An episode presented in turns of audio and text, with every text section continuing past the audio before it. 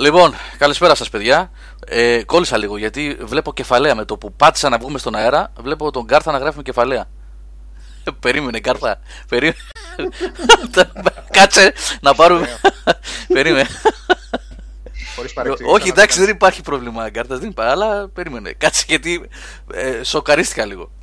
Λοιπόν, καλησπέρα σας.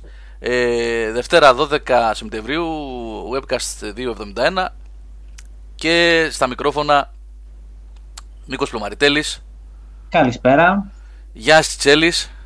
Χαίρετε, χαίρετε. Μετά από πολύ καιρό. Και Σάββας Καζατζίδης κυρίες και κύριοι, εδώ είναι. Γεια, γεια.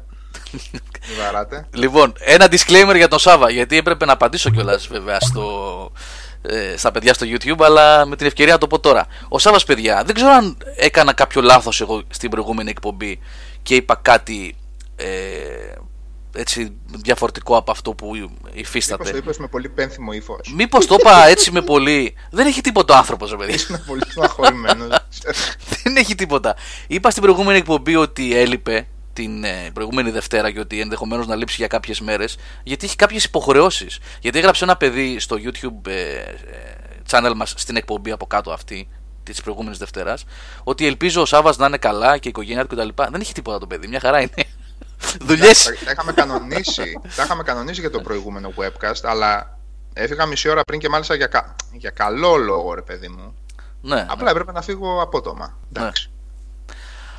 Ναι. Λοιπόν, ε, υπάρχουν πολλά που έχουμε να πούμε σήμερα. Ε, βέβαια, εντάξει, έχετε προλάβει. Έχει γίνει ένας χαμός από την προηγούμενη Τετάρτη, Τετάρτο βράδυ και μετά τις ανακοινώσεις της Sony για το Pro. Ε, υπάρχει ένα πολύ αρνητικό vibe. Delay Station 4 λέω Ναι, έχουμε και καθυστερήσεις σε παιχνίδια. Είναι λιγάκι η κατάσταση έτσι τεταμένη. Ε, θα προσπαθήσουμε να τα βάλουμε σε μια σειρά. Ε, να αναπτύξουμε λίγο τις σκέψεις μας εδώ. Να σας πω εγώ τι είδα εκεί πέρα που πήγα και τι αίσθηση αποκόμισα από αυτά που είδα. Γιατί ε, εκτός όλων των άλλων, εκτός αυτών που είδαμε όλοι, είτε ήμασταν ε, σε απόσταση είτε εκεί ε, και τις εκτιμήσεις και τα λοιπά ε, είχα το πλεονέκτημα ότι έπιασα το PS4 προς τα χέρια μου έπαιξα κάποια παιχνίδια του PS4 στις προ εκδόσεις δεν ξέρω πώς να το πω ε. Δεν ξέρω πώς να πω. ναι, τις, ναι, ναι. Συγγνώμη, οι Enhanced είναι τα παλιά παιχνίδια. Αν δεν κάνω λάθος. Remastered ήταν, ε, ναι. Όχι, έχεις δίκιο. Enhanced είναι οι εκδόσεις του PS4 Τέλος πάντων, δεν ξέρω πώς να τις λέω. Όσα παιχνίδια βγήκαν μέχρι τώρα, ρε παιδί. Ναι, ναι. Τα νέα παιχνίδια δεν θα λέγονται enhanced. Ναι, σωστό, σωστό. σωστό. Τα νέα παιχνίδια θα είναι enhanced από τη μάνα τους. Ναι. Μαμίσια. Μαμίσιο enhanced. ναι. ε, Γιώργο, θα ήθελα. Κάτι γιατί έχασα τον ορισμό τώρα. Να κάνεις όταν τελειώσει να πεις ακριβώς τι έχουμε, ποια μοντέλα έχουμε. Α πούμε πάλι εγώ παίρνω το ρόλο ότι είμαι ένας άσχητο και έρχομαι πρώτη φορά, έτσι. Θέλω να πεις τι ανακοινώθηκε ακριβώς, τι καινούριες εκδόσεις θα έχουμε, πότε και όλα τα στοιχεία. Αν μπορείς και όποτε μπορείς και αφού τελειώσει. Ωραία, ωραία. Τώρα θα ξεκινήσουμε να τα πάρουμε με τη σειρά. Ωραία. Θα τα πάρουμε με τη σειρά. Θα το πάμε λίγο στο τυπικό έτσι ε, tick boxes που λένε. Έγινε αυτό, αυτό, αυτό, αυτό και μετά αρχίζουμε και λέμε.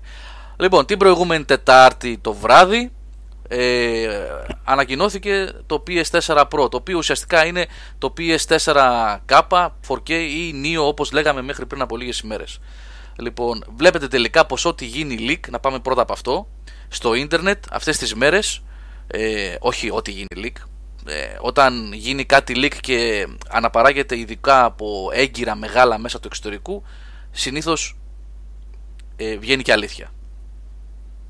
Αποκαλύφθηκε. Είπα ανακοινώθηκε, αποκαλύφθηκε. Ωραία. Και ανακοινώθηκε. Ε, κοίτα Γιώργο, ναι. και η Sony έχει κάνει και μια προϊστορία έτσι, γιατί από PlayStation 3 Slim και μετά ό,τι έχει διαρρεύσει ε, ισχύει στο τέλος. Ναι, ναι, ναι. Εδώ κάνανε δηλαδή unboxing, και... ρε. Ξεπακετάρανε. Ναι. Ο άλλος έκανε το ναι. PS4 Slim 10 μέρες πριν. Καλά, εντάξει τώρα. Ναι. Απίστευτα πράγματα. Για, γιατί αν θυμάσαι και το PlayStation 3 το Slim είχαμε δει μια φωτογραφία μέσα σε ένα μαγαζί με ρούχα κάπου στην ε, Ασία. Με ρούχα. Και όλοι λέγανε ότι, ναι, ναι, και όλοι ναι. λέγανε ότι είναι ψεύτικο και τα λοιπά και τελικά αποδείχτηκε ότι ήταν ε, ναι. Το Slim που ανακοίνωσε στην Ε3 την τότε, ένα μήνα και πριν. Ε, και με το Β είχε γίνει leak και με ναι, το PSP με, Go όλα, είχε ναι, γίνει. Ναι. με όλα, με όλα γίνονται. Λοιπόν, τέλος πάντων, η ουσία είναι ότι ε, παρουσιάστηκαν δύο μοντέλα PlayStation 4 καινούργια. Το, το PS4 Slim, που πρακτικά είναι το υφιστάμενο μοντέλο σε πιο μικρό κέλυφος χωρίς optical out το τονίζω γιατί εμένα με ενδιαφέρει προσωπικά αυτό και το PS4 Pro το οποίο είναι το... η τουμπάνο έκδοση έτσι, η έκδοση με ε, ίδια μνήμη, προσέξτε είναι σημαντικό αυτό με την ίδια μνήμη που έχει το υφιστάμενο μοντέλο απλά έχει ισχυρότερο επεξεργαστή ε, καλύτερο bandwidth και τα λοιπά ώστε να αποδίδει ε, με καλύτερο τρόπο τα, τα παιχνίδια του PS4. Γιώργο, τι σημαίνει χωρίς optical out για κάποιον που δεν θα καταλάβει έξω. Με τι, τι, τι επιπτώσεις έχει αυτό στην τσέπη του ναι. ή στα μηχανήματα τα άλλα που έχει να συνοδεύσει. Γιατί είναι σημαντικό αυτό. Το είπαμε εμείς πιο πριν, καλό να το αναφέρουμε και εδώ πέρα. Με κάνετε και νιώθω σαν τον Τζίπρα στη ΔΕΘ τώρα.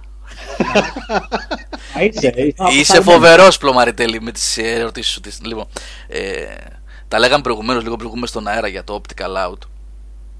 Ότι ε, όπως επίσης και για το mini jack από τα iPhone τα καινούργια ε, το optical out είναι ε, η, το port που έχουν πάρα πολλές συσκευές DVD players, Blu-ray players κλπ ε, το οποίο επιτρέπει να βγαίνει ε, ψηφιοποιημένο πολυκάναλο σήμα ήχου DTS, Dolby Digital κτλ.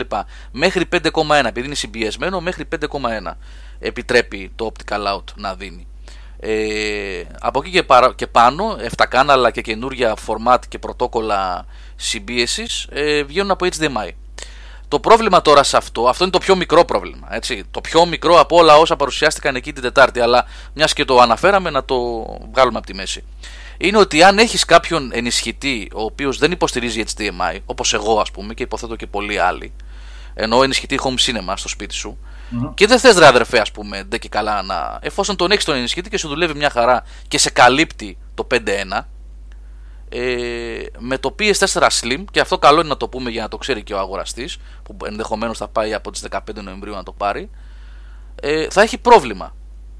Δεν θα μπορεί να συνδέσει να πάρει πολυκάναλο ήχο από το PS4 Slim κατευθείαν στον ενισχυτή του θα πρέπει να κάνει μια πατέντα του τύπου βγαίνει το HDMI από το PS4 πάει στην τηλεόραση και από την τηλεόραση αν η τηλεόραση έχει out κάποιας μορφής optical να το στείλεις στον ενισχυτή του με 5.1 mm. και δεν ξέρω αν μπορεί να γίνει κιόλας αυτό είναι λιγάκι παράξενο Νο, νομίζω θέλει αυτή η θύρα Γιώργο που την ονομάζουν από πίσω έχει μια δική ονομασία δεν νομίζω ότι το κάνουν ας πούμε από τις τέσσερις θύρες των τηλεοράσεων μόνο η μία νομίζω μπορεί να το κάνει αυτό ναι. Έχει μια. ARC νομίζω κάπως έτσι πρέπει να λέγεται.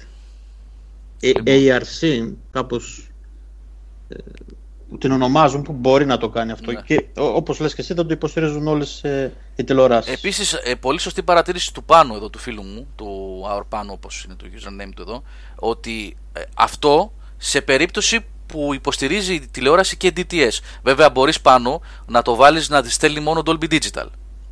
Οπότε το λύνεις το πρόβλημα αυτό γιατί όλες οι τηλεοράσεις που έχουν αυτή τη δυνατότητα που περιέγραψε πριν από λίγο μπορούν να στείλουν σήμα ε, Dolby Digital 5.1. Αν έχει και DTS, ακόμα καλύτερα. Τέλος πάντων, για μένα αυτό αποτελεί μιας μορφής πρόβλημα. Ε, τώρα κάποιοι μπορούν να πούνε ψηρίζουμε τη μαϊμού, ενδεχομένως και να έχουν και δίκιο. Εμένα με απασχολεί. Ε, Άλλους μπορεί να με του ενδιαφέρει καν. Μπορεί να καρφώσουν το HDMI τους επάνω στην τηλεόρασή τους και τελείωσε η υπόθεση ή να έχουν ενισχυτές με HDMI. Δεν πάβει όμως, κατά την ταπεινή μου άποψη, να αποτελεί μιας μορφής πρόβλημα. Όπως επίσης το ίδιο θεωρώ, ε, βέβαια αυτό είναι εντελώς διαφορετικό, για το mini jack του iPhone 7. Δεν έχει καμία σχέση με τη συζήτησή μας τώρα. Απλά επειδή το λέγαμε πριν βγούμε στον αέρα.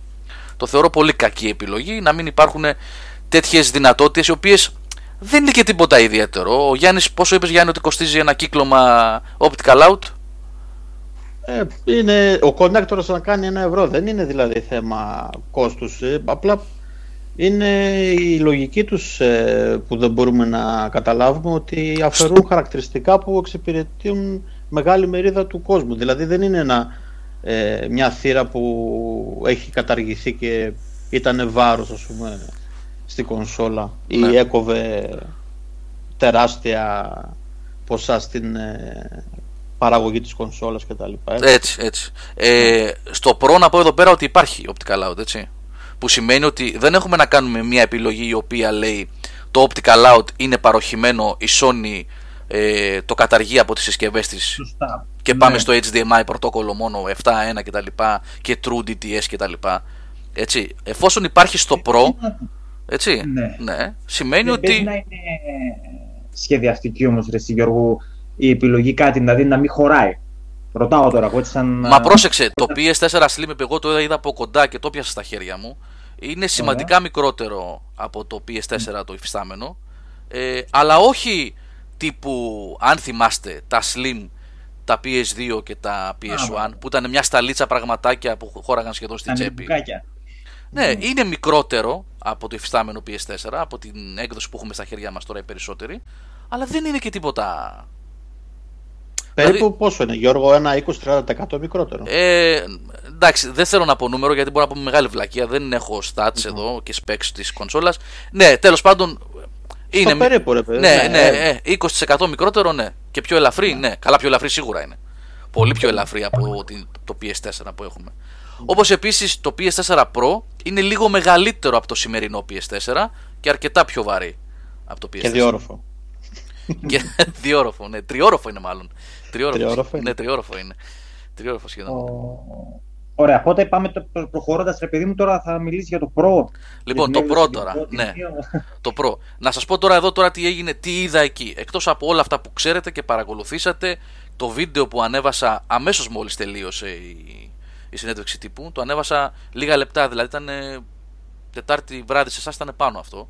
Και λέω τις πρώτες εντυπώσεις από εκεί, αυτό, από αυτά που έγιναν. Λοιπόν, ε, το Pro ε, το είδα να τρέχει και έπαιξα. Είχαν εκεί διαθέσιμες τηλεοράσεις κτλ. Ε, αρκετά παιχνίδια. Ε, το Deus Ex, ε, το The Last of Us, ε, είχαν Call of Duty αν θυμάμαι καλά, ε, Elder Scrolls Online, για το οποίο θα σας πω αμέσως, να έβαλω Θάνος στο βίντεο, εκεί. Λοιπόν, κάνοντας βόλτα και προσπαθώντας να μάθω πέντε πράγματα εκεί, καμιά πληροφορία από τον κόσμο εκεί, developers που ήταν, γιατί σε κάθε οθόνη ήταν και ένας εκπρόσωπος της εταιρείας από την οποία ήταν ε, το παιχνίδι που παρουσιαζόταν εκεί. Ε, έπεσα στο Elder Scrolls, ε, Scrolls Online. Α, το Shadow of Mordor. Έτσι είχε. Ναι. Γιατί αυτά είναι τα enhanced που έλεγε προηγουμένως ο Σάβας. Το Last of Us και το Shadow of Mordor και τα λοιπά και το Deus Ex ήταν enhanced εκδόσεις. Λοιπόν, ε, έπεσα στο Elder Scrolls Online και μου έκανε εντύπωση η απεικόνηση που είχε. Ε, ήταν πανέμορφο.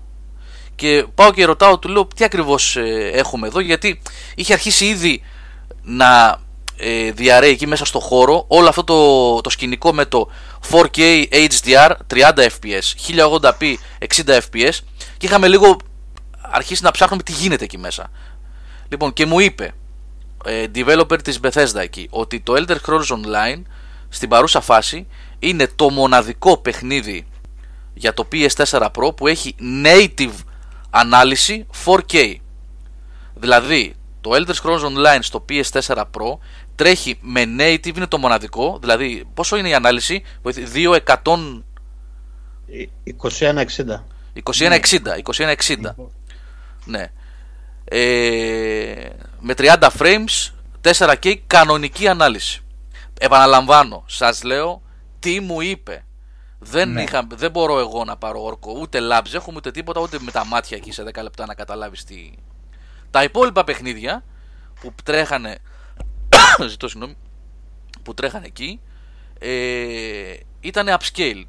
Ο Κούπρας λέει εδώ και το Last of Us έτρεχε native 4K 30 fps Εντάξει, το The Last of Us, αν είναι έτσι όπως λες Κούπρα, γιατί δεν βρήκα άνθρωπο εκεί να ρωτήσω για το Last of Us, έπαιξα λίγο. Είναι παιχνίδι του PS3. Μην το ξεχνάμε αυτό, ε. Ναι, ισχύει και αυτό. Να μην το ξεχνάμε αυτό. Λοιπόν, ε... Εντάξει, και το Elder Scrolls Γιώργο δεν έχει τα γραφικά που να είναι ιδιαίτερα Σωστό. Οι πόροι ναι, που ζητάει δεν είναι και. Ναι. Δηλαδή, ας πούμε, αν μου το έλεγες αυτό για το Uncharted 4, θα ήταν όντως επίτευγμα να βλέπεις τα γραφικά του Uncharted 4 ναι. σε 4K native. Τώρα. Δεν υπάρχει περίπτωση να μπορέσει να το ξέρεις κάτι τέτοιο με κονσόλα τη δομή στιγμή. Κοίταξε, όσοι ξέρουν από PC Gaming, ε, και εγώ δεν είμαι ένας από αυτούς, δεν είμαι, αν δεν ακούστηκε, λένε ότι 4K Gaming με τα specs αυτά που έχει το PS4 Pro ε, είναι ανέφικτο. Δεν ξέρω εσείς πώς τα PC Gamers Μα το λέγαμε αυτό Γιώργο και με το που είχαν βγει οι φήμες. Δηλαδή αν ακούσουν ε, τα παιδιά της εκπομπές που είχαμε κάνει με το που βγήκε η φήμη για το PlayStation ε, Neo τότε, αυτό το πράγμα είχαμε πει ότι στη τιμή που θα κυκλοφορήσει η κονσόλα ε, δεν υπάρχει ούτε, ούτε καν. Δεν ναι, ούτε, στα σχεδιαγράμματα των εταιριών δεν υπήρχε καν τσιπάκι ε, κάτω από 500-600 ευρώ που να υποστηρίζει 4K έστω στα 30 frames. Εδώ ακόμα και σήμερα, πούμε, μετά τις ε, ανακοινώσεις από Nvidia και AMD των καινούριων κρατών γραφικών, όπως λέει και ο Μιχάλης, πρέπει να πας στη GTX 1080 που μιλάμε για πάνω από 600 ευρώ. Μόνο, ναι. για, την, μόνο για την κάρτα γραφικών, έτσι. Που και, πάλι, που και πάλι και αυτή ζορίζεται, ας πούμε, στο Deus Ex που είναι το πιο πρόσφατο παιχνίδι που είδα κάτι μετρήσεις, ε, ζορίζεται στα 4K. Δεν βγάζει δηλαδή 60 frames. Λοιπόν, Οπότε το ε, PlayStation ε, το Pro με το Ναι, θα πρέπει να το δούμε αυτό. Νομίζω ότι θα υπάρξουν ε, sites όπως το Digital Foundry που θα, θα τα ναι, δούμε αυτά. Ναι, από όσο έχω διαβάσει υποστηρίζουν ότι, ότι έχουν μέσα μια κάρτα της AMD επίπεδου RX 480 με λίγο πειρα... Ναι, πολύ καλή, με λίγο πειραγμένα ρολόγια που μπορεί να αποδώσει άψογα σε 1080 ανάλυση και στη 1440 έτσι μην τη λέμε ναι, ναι. Και Νίκο, εκεί υποστηρίζουν πολύ ότι θα παίζει και απλά με upscaler θα πηγαίνει στα 4K. Δηλαδή θα κάνει εσωτερικό render στα 1440 σε κάποια παιχνίδια και με upscaler θα βγάζει 4K. Ωραία. Λοιπόν, είναι για να βάλουμε... Έλα Νίκο, συγγνώμη, ναι. Πες το πάλι. Είναι υπεραρκετό αυτό. Είναι υπεραρκετό. Δηλαδή, αν δώσει Πόσο περίπου είναι για την τιμή του, πόσο την είπαν Γιώργο περίπου; 3,99 είναι περίπου ακριβώς αυτή. Ναι. Βέβαια στην Ελλάδα Γιώργο είδα ότι 409 ξεκινά να το πουλάνε. Ε, είναι ένα, λόγω αυξημένου ένα, μικρό, ναι, ένα μικρό καπέλο, ναι. ναι. Λογικά αυτό. Ναι. Λοιπόν, ε, βέβαια παιδιά η συζήτηση επειδή έχει πάει στο πολύ... Εντάξει, θα πούμε περισσότερα γιατί χάνουμε λίγο το νόημα του τύπου ε, τι γίνεται ακριβώς με το console gaming από εδώ και πέρα γιατί νομίζω ότι αυτή είναι η ουσία αλλά απλά να καλύψουμε λίγο το τι είδα εκεί σε εντελώς τυπικό επίπεδο και μετά πάμε να αναπτύξουμε σκέψεις. Ε, τώρα, από εκεί και πέρα, ε, εγώ μίλησα ε, με τους developers της, ε, της Guerrilla για ένα τέταρτο περίπου. Ε, είχαν κλείσει κάποιες τύπου συνεντεύξεις εκεί στο χώρο, στο PlayStation Theater. Μετά τη συνέντευξη τύπου και μετά το, το διάστημα που μας άφησαν να παίξουμε και να δούμε τα παιχνίδια που τρέχανε σε τηλεοράσεις. Εδώ να το τονίσω αυτό, μου το είπε ένας φίλος που εμπιστεύαμε απόλυτα την γνώμη του σε ό,τι έχει να κάνει με το AV και τις τηλεοράσεις. Ότι οι τηλεοράσεις που υπήρχαν στο χώρο, με στις οποίες έτρεχε, μάλλον ήταν συνδεδεμένο το PS4 Pro και απεικονίζονταν enhanced editions των παιχνιδιών, Shadow of Mordor, Deus Ex κλπ. κλπ. Είναι ό,τι καλύτερο έχει η Sony αυτή τη στιγμή. Ε, πανάκριβες λέει ο Μιχάλης εδώ ε, ναι, το, του τύπου 6, 7, 8 ευρώ. Α. Έτσι, ναι, τέτοιο, για τέτοιες τιμές μιλάμε. Και οι οποίες ήταν οι πλέον κατάλληλες τηλεοράσεις για να δούμε το τι ακριβώς κάνει το PS4 Pro. Θα μου πεις τι θα βάζανε, ό,τι να είναι, εννοείται. Αυτό έπρεπε να κάνουν για να δούμε, ε, όπως λένε στο χωριό μου, το potential του, της, της κονσόλας, του τι μπορεί να αποδώσει σε κατάλληλη τηλεόραση. Και εδώ είναι και ένα σημείο κλειδί στην όλη ιστορία το ότι για να έχεις α, με προλαβαίνει και ο Μιχάλης στο chat εδώ μεταξύ ναι. ε, για να έχεις αυτά που μας είπαν και μας πούλησαν όπως θέλει μπορεί να το πάρει ο, ο καθένας ε, αναλόγως με την εκτίμηση που κάνει για το μέλλον του console gaming ε, αυτά που έδωσαν τέλος πάντων που είπαν ότι θα κάνει το PS4 Pro πρέπει να έχεις πραγματικά κατάλληλο δέκτη πρέπει να έχεις μια μεγάλη τηλεόραση που να έχει 4K δυνατότητες να έχει HDR πρωτόκολλο 10 HDR 10 γιατί υπάρχουν HDR και HDR δηλαδή μην νομίζετε ότι θα πάτε τώρα στο χ κατάστημα στη χ μεγάλη αλυσίδα ηλεκτρονικών και θα πάρετε μία 4K HDR με 500 ευρώ 40 inches και θα δείτε αυτό που μπορεί να κάνει το PS4 Pro.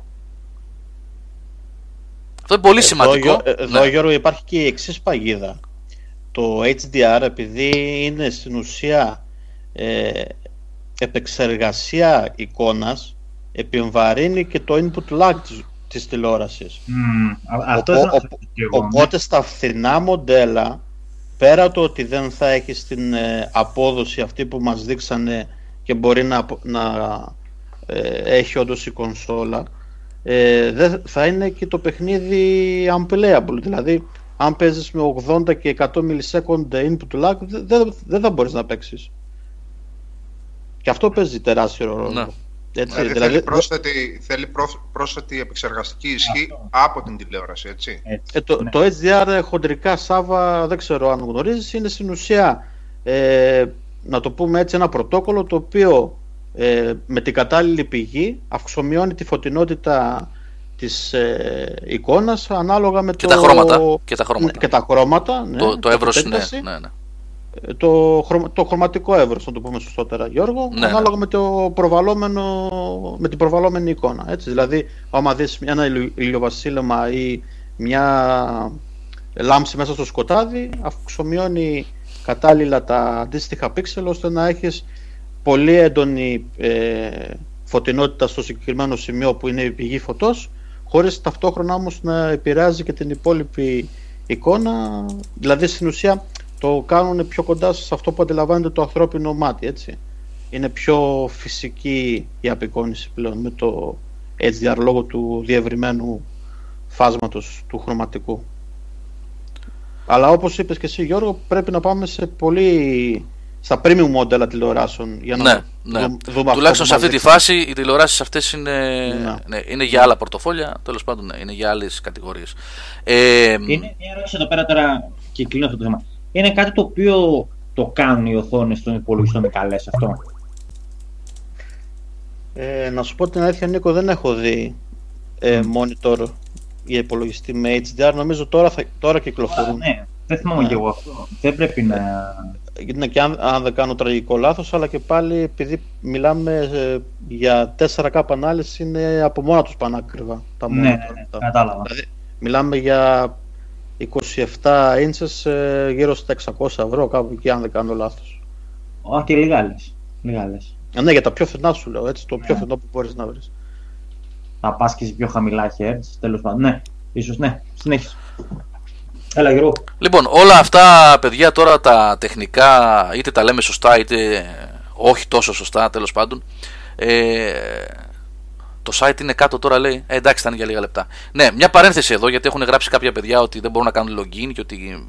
Ναι, παιδιά δεν έχει, όπως είπα την προηγούμενη εβδομάδα, όσοι, δεν, όσοι τυχόν δεν ακούσατε την προηγούμενη εκπομπή, υπάρχει ένα περίπου δεκάλεπτο στην έναρξη, μετά την έναρξη, που εξηγώ ακριβώς τι τραβήξαμε μέσα στο καλοκαίρι και ε, το οποίο ζόρι που τραβήξαμε συνεχίζεται ακόμα και ελπίζω, θέλω να πιστεύω ότι μέσα στο Σεπτέμβριο θα έχουν διορθωθεί τα προβλήματα που.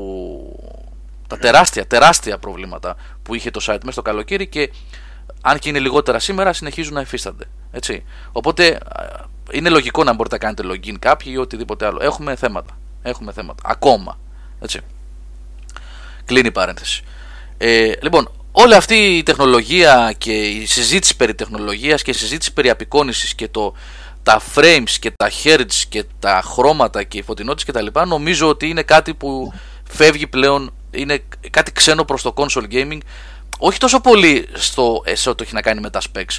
Στο console gaming από μικρός εγώ θυμάμαι τον εαυτό μου δεκαετία 80 και 90 υπήρχε πάντα η κόντρα τότε ήταν με τα beats ή τους επεξεργαστές ήχου, άμα θυμάσαι. Ναι, ναι, ναι. με την Amiga και τον Atari ST, που δεν είναι κονσόλες βέβαια, δεν είναι κονσόλες, αλλά θέλω να πω ε, η κόντρα μετά, ότι. Μετά πήγαμε ναι. και στο Mega Drive με το SNES. Ναι. Λοιπόν, πάντα υπήρχε αυτό το ότι να πάμε παραπάνω, περισσότερα beats, καλύτερα, καλύτερο sample rate στον ήχο, ε, beats με ITS ρε Θάνο, αμέσως Δεν τα θυμάμαι το Θάνος στα beats, δεν την πρόλαβα δεν, δεν τα πρόλαβε, ναι. Λοιπόν, ε, δεν είναι κάτι νέο το να προσπαθείς να ε, ενδυναμώσεις το μηχάνημά σου, ε, είχαμε και κάτι ομορφιές εκεί στα 90s που φτιάχναμε τα Enterprise με τη Sega, θυμάστε το Sega CD με το 32X και τα λοιπά. Ε, το, ένα, ναι, κάτι αστεία πράγματα ο αγώνας για μεγαλύτερη υποδύναμη κτλ. Ήταν, ε, υπάρχει χρόνια. Ε, όμως νομίζω ότι αυτό που συμβαίνει αυτή τη στιγμή είναι κάτι εντελώς νέο. Ε, είναι αχαρτογράφητα νερά για το console gaming. Η αναβάθμιση δηλαδή μιας υπάρχουσας κονσόλας και όχι το πέρασμα σε μια νέα γενιά. Τα έχουμε πει πολλές φορές ότι η βιομηχανία αλλάζει ή τουλάχιστον θέλει να αλλάξει. Ε, ναι, έχεις δίκιο Χιχάτσι, τότε δεν άλλαζες και τηλεόραση λέει. Όμως με κάθε... Ναι. Ε, και ο προβληματισμός που προκύπτει τώρα από αυτή την ιστορία είναι αυτός.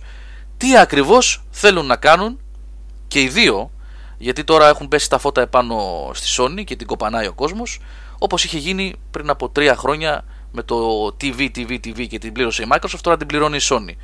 Ε, τι ακριβώς θέλουν να κάνουν με το console gaming και πόσο θα επηρεάσει αυτή η επιλογή της αναβάθμισης ενός συστήματος ε, τη μορφή του gaming που ξέρουμε σήμερα στις κονσόλες και αν τελικά... Α, έχουμε και διαγωνισμό. ναι, ναι, okay, θα τώρα θα το δούμε αυτό. Ε, αν αυτό θα επηρεάσει το γεγονός πως ε, έχουμε γενιές στο console gaming και αν θα έχουμε PS5, PS6, PS7, Xbox 2, Xbox 3, 720 και πάει λέγοντας. Αυτό είναι για μένα, αυτό που προκύπτει από το event της προηγούμενης Τετάρτης περισσότερο είναι αυτό. Είναι προβληματισμός για το πού ακριβώς θα πάει το console gaming από εδώ και στο εξής και τι θέλουν να πετύχουν ε, μέσα από μια γενιά η οποία ήδη έχει δημιουργήσει πολύ σκεπτικισμό στο κοινό με πολλά remasters, με λίγες ε, νέες πραγματικά κυκλοφορίες, με ελάχιστο innovation κλπ. κλπ. Ε, εγώ έχω μιλήσει πάρα πολύ όμως, θέλω να μιλήσει τώρα και ο Νίκος και ο Γιάννης και ο Σάβας, έτσι, να αναπτύξουμε λίγο τις σκέψεις. Και πριν μιλήσουν τα παιδιά, να πω ότι έχουμε 4-5 παιχνιδάκια PC Steam κωδικούς που μας έδωσε το φιλαράκι μας ο Noctua, μου τα έστειλε με PM. Είναι διάφορα παιχνίδια. Υπάρχει το link, το έβαλε ο Θάνος τώρα εκεί. Μπορείτε να δηλώσετε τη συμμετοχή. Λίγο πριν κλείσει η εκπομπή, θα κάνουμε κλήρωση να σας τα δώσουμε. Είναι κωδική, με PM θα τα πάρετε. Ευχαριστούμε τον Noctua για την προ... Noctua, Noctua, N-O-C-T-U-A, για την προσφορά των παιχνιδιών. Να είναι καλά το παιδί. Ε, έβαλε το link στο chat ο Θάνος. Μπορείτε να πάτε να πατήσετε να δηλώσετε τη συμμετοχή, να διαλέξετε το παιχνίδι που θέλετε και να δηλώσετε τη συμμετοχή.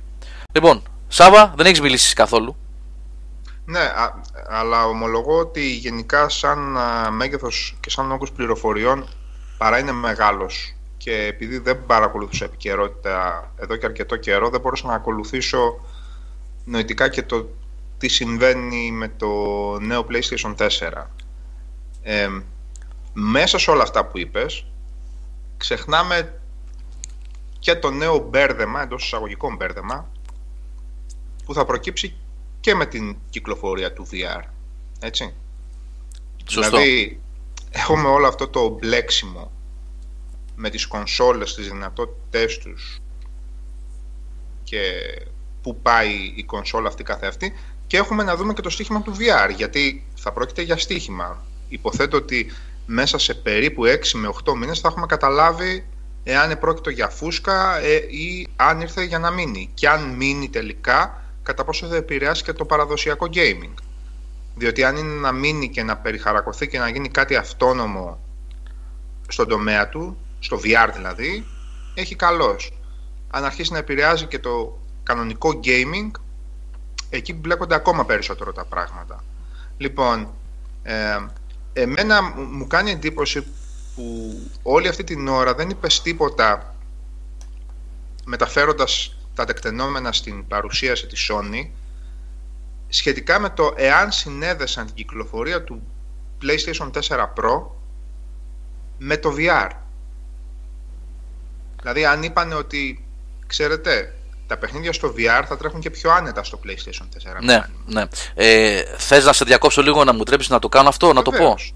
Ναι. Και να πω και κάτι που δεν ολοκλήρωσα προηγουμένω για την κερίλα που έχει άμεση σχέση με αυτό που λες εσύ τώρα. Λοιπόν, το όλο event έδωσε την αίσθηση ότι ήταν περισσότερο, τουλάχιστον η ομιλία του Mark Cerny, τον οποίο έχω σε εκτίμηση με την έννοια του ότι πιστεύω ότι σαν αρχιτέκτονας του PS4 πέτυχε για το αρχικό PS4 μιλάω. Δηλαδή, ο άνθρωπος πήρε ένα σκοτωμένο μουλάρι, το PS3, ες, και τη Sony με προβλήματα και έφτιαξε ένα PS4 το οποίο άλλαξε το τοπίο στο console gaming. Λοιπόν, ήταν η, η, παρουσία του στο, στο event αυτό ήταν αν θες να είσαι ήπιος ανεμική, αν θες να είσαι σκληρός και να κάνεις ranting, θλιβερή. Ο Σέρνη, ο αρχιτέκτονας του PS4, βγήκε πάνω σε σκηνή και έδωσε την αίσθηση Εγώ το είπα αμέσως μόλις τελείωσε αυτή η συνέντευξη τύπου και ανέβασα το βίντεο. Ε, ότι ήθελε να πλασάρει τηλεοράσεις. Σαν πλασιά τηλεοράσεις. Ναι. Δεν ξέρω αν τον άνθρωπο τον βάλανε να το κάνει αυτό το πράγμα. Δεν ξέρω αν τον υποχρεώσαν, αν οι συνθήκες τον υποχρεώσαν να το κάνει αυτό το πράγμα. Αλλά νομίζω ότι ήταν πολύ κακή στιγμή για τον Σέρνη. Πολύ κακή στιγμή. Δεν πέρασε αυτό που ενδεχομένως ήθελε να περάσει για το PS4 Pro. Να τα λέμε τα πράγματα τουλάχιστον με το όνομά τους έτσι όπως το διάβασα εγώ το όνομα. Λοιπόν, και εδώ έρχεται η απάντηση σε αυτό που λες εσύ Σάβα για το VR, ότι δεν θέλησαν, δεν ξέρουμε αν τελικά θα προκύψει ή όχι, αλλά δεν θέλησαν να κάνουν δύο πράγματα. Να διαχωρίσουν το κοινό μεταξύ δύο κατηγοριών gamers, PS4 Pro, PS4 Pro και PS4 VR θα παίζει χάλια, PS4 Pro το VR θα παίζει φοβερά. Ήταν πολύ ναι. προσεκτικοί σε αυτά. Θα το δούμε αυτό αν τελικά θα, αυτό, δεν ε, αλλάζει. αυτό δεν αλλάζει το γεγονός ότι μπορεί να συμβαίνει. Ότι μάλλον θα συμβαίνει. Όχι, φυσικά δεν το αλλάζει. Και εγώ να σου πω κάτι εδώ, επειδή δεν δόθηκε καμία εξήγηση για αυτό το θέμα, δεν υπόθηκε τίποτα. Όταν μου δόθηκε ευκαιρία να μιλήσω με τους developers της Guerrilla, ήταν ένα, έτσι όπως τα ονομάζουν αυτοί εκεί, round table, δηλαδή ήταν 6-7 άτομα. Ήταν δύο παιδιά από την Ιταλία, δύο από την Ολλανδία, δύο από το Βέλγιο και ένας από την Αγγλία και εγώ. Και μιλήσαμε για το Horizon. Εγώ βέβαια δεν ήθελα να μιλήσω για το Horizon, γιατί το είχα παίξει το Horizon στην E3 και ήθελα να σας ρωτήσω, τουλάχιστον κατά την άποψή μου, πιο πρακτικά πράγματα. Δεν ρωτούσε κανένας τίποτα, παιδιά. Ήταν μια πολύ ε, άσχημη στιγμή, ένα σκοτεινό δωμάτιο, στο οποίο τα παιδιά της Guerrilla προσπαθούσαν να μας πούνε πόσο φοβερό θα είναι το Horizon στο PS4 Pro. Δεν αμφιβάλλω καθόλου. Το βίντεο ήταν φοβερό που δείξανε, αλλά δεν ρωτούσε κανένας τίποτα. Και παίρνω την πρωτοβουλία να ρωτήσω. Θέλω να μας πείτε, τους λέω, αν εσείς που θα έχετε στα χέρια σας ένα πιο δυνατό μηχάνημα μπορείτε να εγγυηθείτε ότι δεν θα μπείτε στον πειρασμό το έχω και ηχογραφημένο αυτό από το τηλέφωνό μου ε, δεν, δεν θα μπείτε στον πειρασμό να φτιάξετε παιχνίδι δύο ταχυτήτων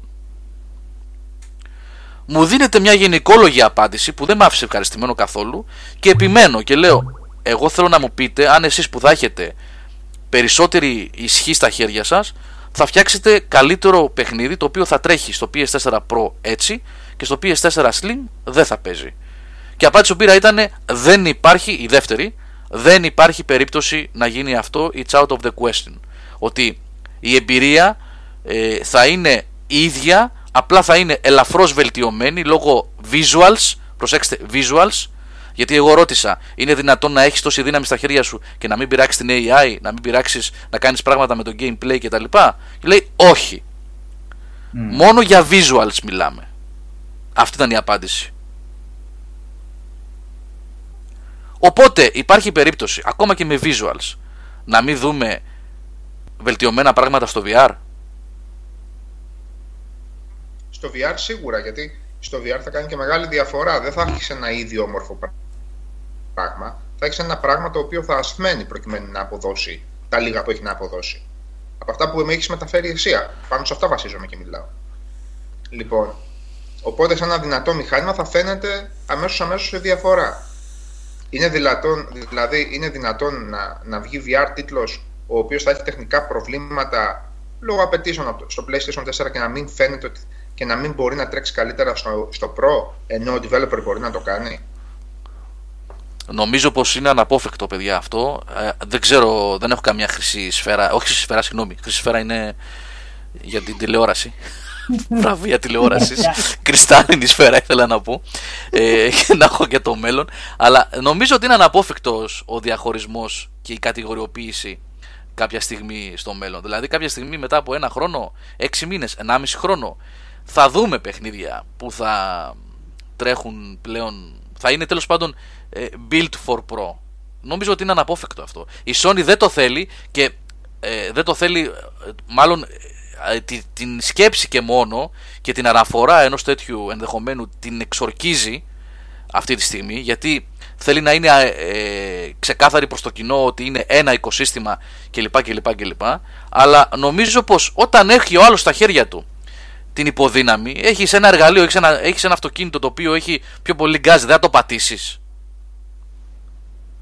πόσο περιορισμό να βάλει ο άλλος μετά, ξέρω εγώ, εντάξει, στα first party studio θα υπάρχει ε, corporate γραμμή. Κοίταξε να δεις, ξέρω εγώ, Naughty Dog και Santa Monica και το ένα και το άλλο το στούντιο θα τρέχουν τα παιχνίδια και στα δύο συστήματα. Μετά τι θα κάνεις, θα υποχρεώνεις ντε και καλά την Bungie με τον Destiny να μην το κάνει καλύτερο ή τη Ubisoft ή τον οποιονδήποτε; Πόσο δύσκολο είναι όμως, Γιώργο; Εντάξει, εγώ σου λέω ότι φτιάχνεις ένα, επίπεδο, ένα παιχνίδι για τα specs του Pro. Πόσο δύσκολο τους είναι μετά, αν η αρχιτεκτονική. Τι αλλάζει την αρχιτεκτονική κατά κάποιο τρόπο το ξέρουμε αυτό, πόσο δύσκολο είναι να το κάνεις να παίζει και στο PS4. Μήπως ε... δεν τους είναι τόσο κοπιαστικό, μήπως έχουν αυτή την βεβαίωση ότι ρε παιδιά, τους έχει πει, ξέρω εγώ, οι developer, ότι δεν μπορούμε να το βγάζουμε για το Pro, να δίνει αυτά που δίνει και μετά κόβουμε, ράβουμε κάποια πράγματα και παίζει. Μήπως δεν τους κοστίζει τόσο πολύ αυτό σε εταιρείες. Αυτό, είναι, αυτό είναι το πλεονέκτημα αυτής της ιστορίας, πιστεύω. Γιατί μιλάμε για την ίδια αρχιτεκτονική. Γιατί είναι τα ίδια μηχανήματα, έτσι. Ε, ναι, είναι... είναι ο ίδιος επεξεργαστής λίγο πιο ε. πάνω και απλά μια βελτιωμένη κάρτα γραφικών. Δεν αλλάζει τίποτα άλλο. Άρα, μήπως δεν τους είναι τελικά τόσο δύσκολο να το βγάζουν σε δύο εκδόσεις; Όχι ναι. αυτό και από εκεί προέρχεται η σιγουριά τους ότι ξέρεις τι, ναι, θα είναι έτσι τα παιχνίδια, αλλά θα κόψουμε, θα ράψουμε και θα βγαίνει ναι, και πρόσεξε, εγώ δεν λέω. Κοίταξε, εκ των πραγμάτων δεν υπάρχει δυνατότητα να βγάλουν ένα παιχνίδι το οποίο δεν θα παίζει καθόλου στο PS4. Δεν είπα αυτό εγώ. Ότι δεν θα είναι συμβατό με το base. Να το λέμε base για να καταλάβουμε, για να μην μπερδευόμαστε με το base PS4. Γιατί είναι σαν να λέμε ότι έχεις ένα PC game το οποίο το βάζεις στο λαπτοπάκι μου το οποίο είναι μόνο για να ανοίγεις καμιά browser σελίδα και κάνα Word, το κάνει install, αλλά δεν πρέπει να το παίξω ποτέ. Ενώ ο Γιάννης με το τούμπανο που έχει θα το βάλει και θα τρέξει στα 60 frames. Αυτός είναι ο φόβος με μένα. Ότι δεν θα σου πει ότι δεν θα τρέχει στο PS4 base, αλλά θα είναι φτιαγμένο με τέτοιο τρόπο ώστε όταν το βάζεις στο απλό το PS4 μπορεί το αποτέλεσμα να είναι τραγικό να μετανιώνει την ώρα και τη στιγμή έτσι, που το έπαιξε. Να κουράζεις δηλαδή με χαμηλά FPS, να ζορίζεται, μεγάλα loading times. Ναι, είναι ότι ναι, με θα βγουν τα παιχνίδια στο, στο βελτιωμένο μοντέλο, αλλά αυτοί που θα μείνουν με το παλιό, ποια θα είναι τι θα πρέπει να θυσιάσουν. Ναι, μπορεί να βάλεις, ας πούμε, ένα Horizon, ένα χ Horizon Zero Dawn σε ένα-δύο χρόνια, να το βάλεις στο PS4 το απλό, το ταπεινό που έχουμε τώρα στα χέρια μας και να το βλέπεις με 15 frames. Είναι αυτό, μπορείς πραγματικά να παίξεις; Καλά, εδώ υπάρχουν και άλλα θέματα, παιδιά τώρα. Έχει προκύψει ένα άλλο θέμα με το online gaming. Πώς είναι δυνατόν όταν ένα παιχνίδι θα τρέχει στη μία κονσόλα στα 60 frames και στην άλλη στα 30 να υπάρχει το ίδιο handicap ε, με τους παίχτε μεταξύ τους. Τώρα, βέβαια, δεν είμαι κατάλληλος για να μιλήσω για online gaming, αλλά. Ε, καλά, υποθέτω στο PC έχει λυθεί γιατί στο PC παίζουν χιλιάδες διαφορετικά μηχανήματα. Οπότε θα υπάρχει κάποιος κώδικας που θα κάνει κάπα, ας πούμε, στο. Ναι, ναι, μπορεί. Ναι. ναι. Απλά okay. μπαίνεις και χανά. αν κάποιος έχει δεν, έχει, δεν είναι μόνο τα FPS, είναι και το input lag, είναι το MS, επειδή μου παίζουν πάρα πολλά, ειδικά στο competitive gaming. Ναι. Ε, ε, αυτό που λέω όμως εδώ πέρα, ένα λεπτό. Ε, γράφει ο Τζέχοτι εδώ στο chat, θα είναι όλα στα 30 frames. Πώς μπορείς να υποχρεώσεις την. Ε, ε, πες τους, τους developers των διαφόρων Call of Duty γιατί είναι 3-4 έτσι, που έχουν σήμερα κατά τεθένα ότι τρέχουν στα 60 ότι τρέχουν στα 60 τα Call of Duty. Και το campaign και το multiplayer. Να το ρίξουν στα 30 γίνεται αυτό. Δεν μπορεί να γίνει αυτό. Θα είναι το ίδιο frame rate και στα δύο. Το είπαν επίσημα λέει ο Νίκος το ξέρω. Το ξέρω Νίκο. Το είπαν επίσημα για να μην υπάρχουν τέτοια προβλήματα. Το θέμα είναι ότι όταν θα έχεις μεθαύριο το επόμενο Call of Duty το οποίο θα τρέχει 1080p 60 frames στο PS4 Pro θα μπορεί το απλό PS4 να το τρέχει θα μου πεις θα ρίχνεις την ανάλυση ε, αφού θα βάλουν τέτοια. Ναι. Ναι, σωστό. σωστό. Ναι, θα, ναι, ναι, John, ναι, John 55, 455, ναι, ναι, με πρόλαβες. Αυτό. Θα ρίχνουν την ανάλυση. Και αυτό είναι κάτι που θα αντιμετωπίσει και η Microsoft με το Scorpio. Γιατί και αυτοί είχαν ε, αναφέρει ότι δεν θα εγκαταλείψουν το Xbox One, αλλά και ότι θα βγαίνουν και τα δύο παιχνίδια και στις δύο πλατφόρμες, αλλά εκεί είναι ακόμα πιο μεγάλο το χάσμα. Με δεδομένο πάντως Γιάννη ότι είναι περίπου σε 1,5 χρόνο πλησιάζει όλο και περισσότερο στην εικόνα μιας νέας κονσόλας από σε σχέση με το Pro και το, και το Base. Ε, όχι Base το Vanilla το, το PS4 δηλαδή μετά από ένα χρόνο μπορεί να σου πει η Microsoft ότι αυτή είναι νέα κονσόλα στο κάτω-κάτω Ναι, και δεν θα δηλαδή, κάνει και εντύπωση τότε. Έτσι, το, γιατί το, εγκατα, το, δεν εγκαταλείπεται, το δεν εγκαταλείπεται το One δεν σημαίνει. Το συζητήσαμε και το προσπαθήσαμε να το αναλύσουμε σαν έκφραση και σαν α, τρόπο με τον οποίο το μπλάσαραν και στην Ιθρή αυτό το πράγμα, αλλά mm. εγώ δεν θυμάμαι να βγάλαμε και κανένα συμπέρασμα. Δεν ναι. σημαίνει αυτόματα ότι θα υποστηρίζονται για δύο χρόνια, για τρία χρόνια τα ίδια παιχνίδια με τον ίδιο τρόπο. Με... Στον ένα χρόνο πάνω μπορούμε να δούμε το Scorpion να φεύγει κανονικά μπροστά και να λειτουργεί σαν νέα κονσόλα. Λοιπόν, απλά μεγαλώνει λίγο το χρονικό διάστημα. Το Scorpion φτάνει στα τέσσερα χρόνια από το launch. Ναι, νομίζω ότι του χρόνου. ναι, και σου παρουσιάζεται σαν νέα κονσόλα και τελειώνει η υπόθεση. Λοιπόν, ε, όπως και να έχει τώρα μπερδεμένα είναι τα πράγματα, παιδιά. Και κάποια από αυτά που δημιουργούν το μπέρδεμα πραγματικά δεν καταλαβαίνω και τι ρόλο βαράνε, να πω την αλήθεια δηλαδή. Αλλά ο χρόνος θα δείξει. Νομίζω πως... Έλα Νίκο μου, όχι πες, πες, πες. Ναι, ότι το πρόβλημα δεν είναι τόσο αν θα είναι στα 4 στα 5 χρόνια που θα αλλάξει η γενιά, είναι ότι το πόσο λιγοστό είναι το content μέχρι στιγμής σε παιχνίδια, έτσι. Είναι λίγα σε σχέση με προδεκαετία, ή κάνω λάθος. Είναι λίγα και, και πολλά από τα αποκλειστικά είναι και μέτρια. Εγώ τώρα λίγο σέρφαρα γιατί είχα πολύ καιρό να δω. Κοιτάω πολύ χαμηλό Metacritic στο Record, ναι. το οποίο ήταν από τις ελπίδες, δεν ήταν. Αυτό μας ήρθε σήμερα να πω παιδιά, με την ευκαιρία με το λέω Σάβας. Ε, ναι. Εμείς καθυστερούμε τα reviews έτσι κι αλλιώς, αφού το ξέρετε. Ε, εγώ δεν το θεωρώ μειονέκτημα αυτό, άλλοι το θεωρούν τέλος πάντων. Ε, αλλά ούτως ή άλλως ήρθε σήμερα αυτό. Σήμερα παραλάβαμε τον κωδικό, τον πήρε ο Αλεξάνδρος Μιχαλητσιάνος. Ε, νομίζω ότι την άλλη εβδομάδα θα υπάρξει review, θα είναι έτοιμο το review. Ναι. Ε, δεν θέλω να, προκατα... να προκαταλάβω, αλλά ρε παιδί μου λέω ότι πολλά, αν κάτσουμε να τα ψάξουμε, πολλά first party παιχνίδια που υποτίθεται θα άσωσαν την παρτίδα και θα δίναν το innovation που είπε ο Γιώργος και το κάτι διαφορετικό και το κάτι νέο αφού όλες περίπου οι εταιρείες επαναπαύτηκαν σε συνέχιση των δυνατών franchise ε, μας έχουν βγει και μου features. Αυτό εννοώ. Οπότε αμέσως αμέσως η φτώχεια του καταλόγου αυξάνεται και την έχουμε συζητήσει αρκετές φορές νομίζω ότι η ναι, ναι. φτώχεια δεν χρειάζεται να, γι, να γινόμαστε κουραστικοί.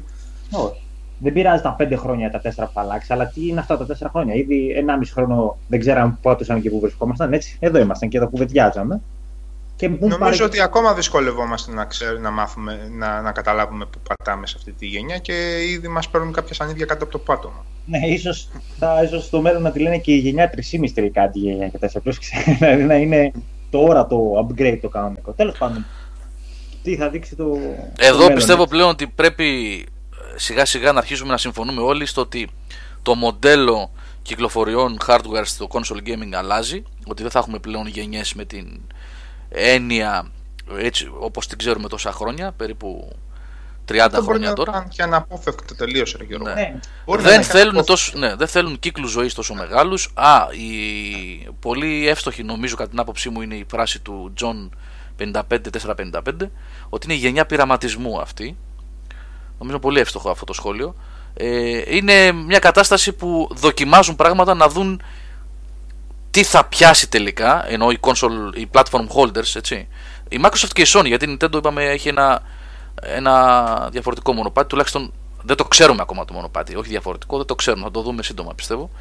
Ε, είναι κατάσταση ε, να δούμε πού θα πάει, το ψάχνουμε να δούμε τι θα περάσει τελικά, πού θα έχει το λιγότερο, ποιο θα έχει λιγότερη αρνητική έτσι, εντύπωση στο κοινό.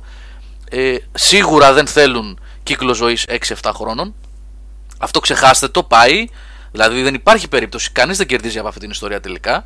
Ίσως μόνο οι gamers. Μόνο οι gamers. οι gamers κερδίζουν. μόνο οι gamers, ναι. ναι. Ναι, ναι, Ε, οπότε δεν είναι μακριά το ενδεχόμενο της διετίας, τριετίας ε, τύπου iPhone ε, Apple δηλαδή τύπου Samsung κτλ. Κάθε 2-3 χρόνια να γίνεται μια αναβάθμιση στο hardware. Το ξέρω ότι είναι εντελώς διαφορετικά πράγματα, πρώτος το λέω. Ε, αυτοί όμως που κινούν τα νήματα βλέπουν κάτι άλλο και μπορούν να ξέρουν και καλύτερα. Είναι και μια γενιά ανθρώπων οι οποίοι ξεκίνησαν ήταν στα 10 τους πριν από 6-7 χρόνια και θα είναι στα 25 σε 7-8 χρόνια επίσης, οι οποίοι είναι συνηθισμένοι σε αυτή τη συνεχόμενη. Σωστό είναι αυτό. Σωστό. Πολύ σωστό είναι ε, αυτό. Δεν ναι, είναι όλοι 45 χρόνων. Ναι, ναι, ναι. Τώρα μιλάω για το Θάνο χωρί να είναι εδώ ο Θάνος, αλλά επειδή έχουμε κάνει κουβέντες για διάφορα, γενικά τα κυνηγάει κι αυτός. Αγοράζει πράγματα καινούργια. Θέλει, θέλουν, ζητάνε ας πούμε, και από πιο μικρού που κάνουν παρέα, θέλουν να αντικαθιστούν αυτά που έχουν γρηγορότερα. Δεν ξέρω τώρα. Είναι μια. Ακολουθεί αυτή την τάση. Τώρα έτσι εγώ βλέπω. Δεν μπορώ να κάνω λάθος. Τι είπες Γιάννη, κάτι έλεγες; Ναι, ένας αυθαίρετος συνειρμός που έκανα τις προάλλες ε, μετά την παρουσίαση ήταν αυτός ότι η κονσόλα όπως την είχαμε συνηθίσει εμείς οι κάπως μεγαλύτερη ήταν ένα αντικείμενο το οποίο βρισκόταν σε ένα δωμάτιο ενός πιτσιρικά το, και το οποίο ας πούμε στις γιορτές και στα πανηγύρια συνδεόταν ε, στο σαλόνι ας πούμε έτσι. Ενώ τώρα έχει γίνει αναπόσπαστο κομμάτι ενός σαλονιού, ενός σπιτιού η κονσόλα ε, και, και μαζί με αυτό που λες εσύ ότι ε, ο καινούριος κόσμος, το νέο αίμα που μπήκε στο χώρο του gaming είναι εκπαιδευμένο πλέον να, σε ρυθμούς ε, αντικατάστασης πραγμάτων ε, γρηγορότερους από την 7 ετία και την 8 ετία οδηγούν αναπόφευκτα την αγορά εκεί πέρα έτσι. δηλαδή το βλέπουν αυτό τα τμήματα marketing και εκεί πάνω πατάνε ε, φαντάζομαι κάπου έτσι πρέπει να πάτε. Δεν είναι τρελή να λανσάρουν κάθε δύο χρόνια και τρία κονσόλες. Δηλαδή... Εντάξει, το, το ότι κάνουν πείραμα δεν, δεν μπορείς ναι. να το αφισβητήσει αυτό. Έτσι, το είναι ξεκάθαρο. Γιατί ούτε, ούτε οι ίδιοι δεν ξέρουν, ας πούμε, δεν μπορούν να σου δώσουν ξεκάθαρες απαντήσεις ή δεν φαίνονται ότι να είναι 1000% σίγουροι ότι είμαστε πάνω στις, ε, σε αυτό το μοντέλο και πηγαίνει το τρένο στις ράγες, έτσι. Mm-hmm. Πάντως κουβέντα για παιχνίδια σε αυτή τη γενιά δεν έχει γίνει. Έχει ναι, γίνει αν, αν τη συγκρίνεις με την προηγούμενη, ναι, τίποτα. Σε ό,τι αφορά τα παιχνίδια, η κουβέντα που έχει γίνει είναι το πώς θα μπορέσουν να περάσουν τα νέα μοντέλα μικροψιλικατζίδικου, ψιλικατζίδικου γωνιακού ή ψιλικατζίδικου στο στενό μέσα, μέσα από τα παιχνίδια. Σε αυτό το τομέα μοιραία τρεις-τέσσερις εταιρείες θα παίξουν, δεν θα παίξουν παραπάνω έπαιξε η Activision κατά αυτόν τον τρόπο, λίγο παίζει η Ubisoft. Λοιπόν, ε, για, το... για την ταπακέρα δεν έχει γίνει κουβέντα. Οι μεγάλοι δημιουργοί συνεχίζουν να είναι απόντες, μελαγχολικά και θλιβερά και αποκαρδιωτικά απόντες. Περιμένουμε από κάποιους, ξέρω εγώ, ένα μυστηριώδες project για το οποίο καν δεν ξέρουμε τίποτα Λοιπόν, ακόμα και η Rockstar είναι απούσα από αυτή τη γενιά. Δεν, δεν επαναπαύονται, δεν πιστεύω ότι επαναπαύονται αυτοί οι τύποι, αλλά προς το παρόν απουσιάζει. Σωστά, όντως. Παίζει ένα Grand Theft Auto αυτή τη στιγμή, το οποίο είναι της προηγούμενης γενιάς. Ανεξάρτητα αν σκίζει. Αν συνεχίζει να ναι. σκίζει. Λοιπόν, ε, κουβέντα για την ταπαγκέρα πουθενά. Θα μας σώσει πάλι κανένα Deus Ex, το οποίο Deus Ex είναι το Deus Ex Μας σώζει κανένα Dishonored όταν με το καλό βγει. Λοιπόν, κανένα Bioshock Collection, που είναι Bioshock Collection και δεν είναι καινούργια παιχνίδια. Λοιπόν, όταν πιάσουν όλη αυτή η κουβέντα για τα παιχνίδια, να μου πείτε και εμένα.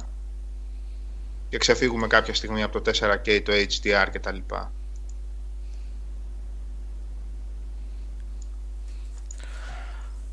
Ωραία, και το ότι το Deus Ex είναι η κουβέντα για τα καλά παιχνίδια ή το Dishonored μεθαύριο δεν είναι ενθαρρυντικό. Διότι αυτά τα παιχνίδια και αυτά, σαν franchise και οι ομάδες, πάνω στο αντικείμενο αυτό, απέδειξαν ότι είναι καλές ομάδες από πριν. Και η Arcane και η Eidos. Και... Λοιπόν, το καινούριο, το, όχι το καινούριο σε μηχανισμούς και σε ιδέες, το καινούριο σαν IP σαν μέγεθος, σαν νέα παρουσία στο χώρο δεν υπάρχει σε αυτή τη γενιά. Δεν υφίσταται αυτό το πράγμα. Και έχουμε, πάμε χρόνια τώρα, ε. Πάμε για τρίτο χρόνο. Ε, νομίζω κλείνουμε, τον τρίτο. Κλείνουμε τον τρίτο, ναι. Κλείνουμε τον πάμε, τρίτο. πάμε για τέσσερα, ναι. Κλείνουμε τον τρίτο χρόνο, παιδιά. Πέρασε ο καιρός. Τώρα, μιας και είπες για τον Deus Ex, ε, το δεύτερο μεγάλο πρόβλημα που γιγαντώθηκε στη γενιά αυτή εκτός από την έλλειψη δηλαδή ε, νέων πραγμάτων τώρα βέβαια από την άλλη τώρα σκεφτόμουν και το Returnal και το Quantum που είπες είναι καινούργια IPs δεν είναι της προηγούμενης γενιάς. Ναι, καινούργια IP, αλλά. Ναι. Οκ, okay, εντάξει, εντάξει. Ναι. ναι. Ε, καταλαβαίνω, τι λες, καταλαβαίνω τι λες. Το, ναι, ναι. το record δεν ξέρω, θα, θα μας πει και ο Αλέξης, αλλά ε, δεν είναι ενθαρρυντικό να βλέπεις τόσο χαμηλό μετακριτικά εξ αρχής. Δεν έγινε καμιά παγκόσμια συνωμοσία εναντίον του Ιναφούνε, υποθέτω. Λοιπόν, ε, και όσον αφορά το Quantum Break, ήταν δεν ήταν καλό και μπορούμε να μαλώνουμε όσες ώρες θέλετε. Πέρασε και δεν ακούμπησε, ρε Γιώργο. Ναι. ναι, ναι. Πέρασε και δεν ακούμπησε. Τώρα ήταν η δομή του, τέτοια ήταν οι αποφάσεις της ε, της εταιρείας, ήταν οι αποφάσεις της Microsoft. Ο κόσμος έχει απομακρυνθεί από αυτό του είδους το narrative gaming. Δεν ξέρω τι ήταν. Μία εβδομάδα μετά το Quantum Break δεν το θυμόταν ούτε αυτοί που το παίξαν. Όσο και αν μου άρεσε, γιατί εμένα μου αρέσει η συγκεκριμένη εταιρεία, μου αρέσει η συγκεκριμένη προσέγγιση. Ποιο συγγραφέα, έτσι. Και ξέρετε πολύ καλά, το έγραψα και στο review τότε, ότι δεν επηρεαζόμουν από, από το τι υποσχόταν ο Sam Lake. Γιατί τότε η Remedy υποσχόταν αυτά που υποσχόταν με δεδομένο ότι ξεκινούσε και το project του Xbox TV. Το οποίο κάνα εξάμεινο μετά χαιρέτησε αν είχα γράψει και με βάση αυτό το πράγμα του τι υποσχότανε, τα πράγματα θα ήταν πολύ χειρότερα σαφώς. Λοιπόν, οπότε τα καινούργια IP προς το παρόν. Ούτε τη Sony. Ποια, ποια ήταν τα καινούργια IP της Sony; Το, το τελευταίο καινούριο ήταν ε, το Last of Us. Που πάτησαν κάτω και είπαν εγώ είμαι καινούριο. Ε, ε, με συγχωρείτε, δεν βάζω μέσα. Α, το, το, το, Order, το Order είναι καινούριο. Το Order, το Drive Club. Ε, καλά, αυτό... Βράσε ρύζι. Λοιπόν, ε, ε, το Bloodborne εννοείται δεν το βάζω. Ανήκει σε άλλο, σε άλλο ιδιοφυές μυαλό. Δεν ανήκει στη Sony το Bloodborne. Το Until Dawn, λοιπόν. έχεις δίκιο, Chris, είναι και το Until Dawn καινούργιο είναι. Ναι ρε παιδί μου, ε, είδες, τα ψηρίζουμε. Εγώ δεν... Μακάρι να υπάρχει και ένα, ας πούμε, να βρούμε ένα. Ένα. Και οι υπόλοιπες εταιρείες στο νούμερο 2, 3, 4 και σε μικρομάγαζα σε updates εβδομαδιαία για το ποιο όπλο θα κυκλοφορήσει την, το, τις επόμενες δύο εβδομάδες. Sorry ρε παιδιά, πολύ κατάντια ρε Να, να σου πω κάτι τώρα για, το, για αυτό που λες, γιατί ήταν το δεύτερο πήγα να πω, το δεύτερο μεγάλο πλήγμα, η δεύτερη μεγάλη πληγή στη γενιά αυτή. Αυτή, τα είπαμε τη λίγο την προηγούμενη εβδομάδα που ήταν ο Νικόλας και μιλήσαμε λίγο για τον Deus Ex. Τα microtransactions ρε παιδιά, τι πράγμα είναι αυτό με τα microtransactions. Όπου μπορούν πάνε και τα χώνουνε. Το βάλαν τώρα και στο Deus Ex. Και ε, είδα και μερικά βίντεο. Στο Deus Ex μπορείς να αγοράσεις πράξεις points, έτσι. Ναι, ναι, αυτό. Δηλαδή, ναι. παίζοντας uh, Give me Deus Ex επίπεδο, εγώ στη μέση το έχω. Λοιπόν, και συνήθως όταν παίζω τέτοιο παιχνίδι, με, εκ των υστέρων διαβάζω τα review μας. Λοιπόν, ε, μπορείς να αγοράσεις πράξει points. Δηλαδή, ε, να κάνεις ένα τούμπανο Jensen από την αρχή. Δηλαδή, όλη η αξία του παιχνιδιού, τα time saving package που έλεγε κάποτε η Ubisoft στα Assassin's Creed, αν θυμάστε. Ναι, ναι, μπράβο, σωστά, ναι. Τα time saving. λοιπόν. Τι να πω, τι να, τι να πεις. Είναι... Τα mobile games κάποτε κοροϊδεύαμε.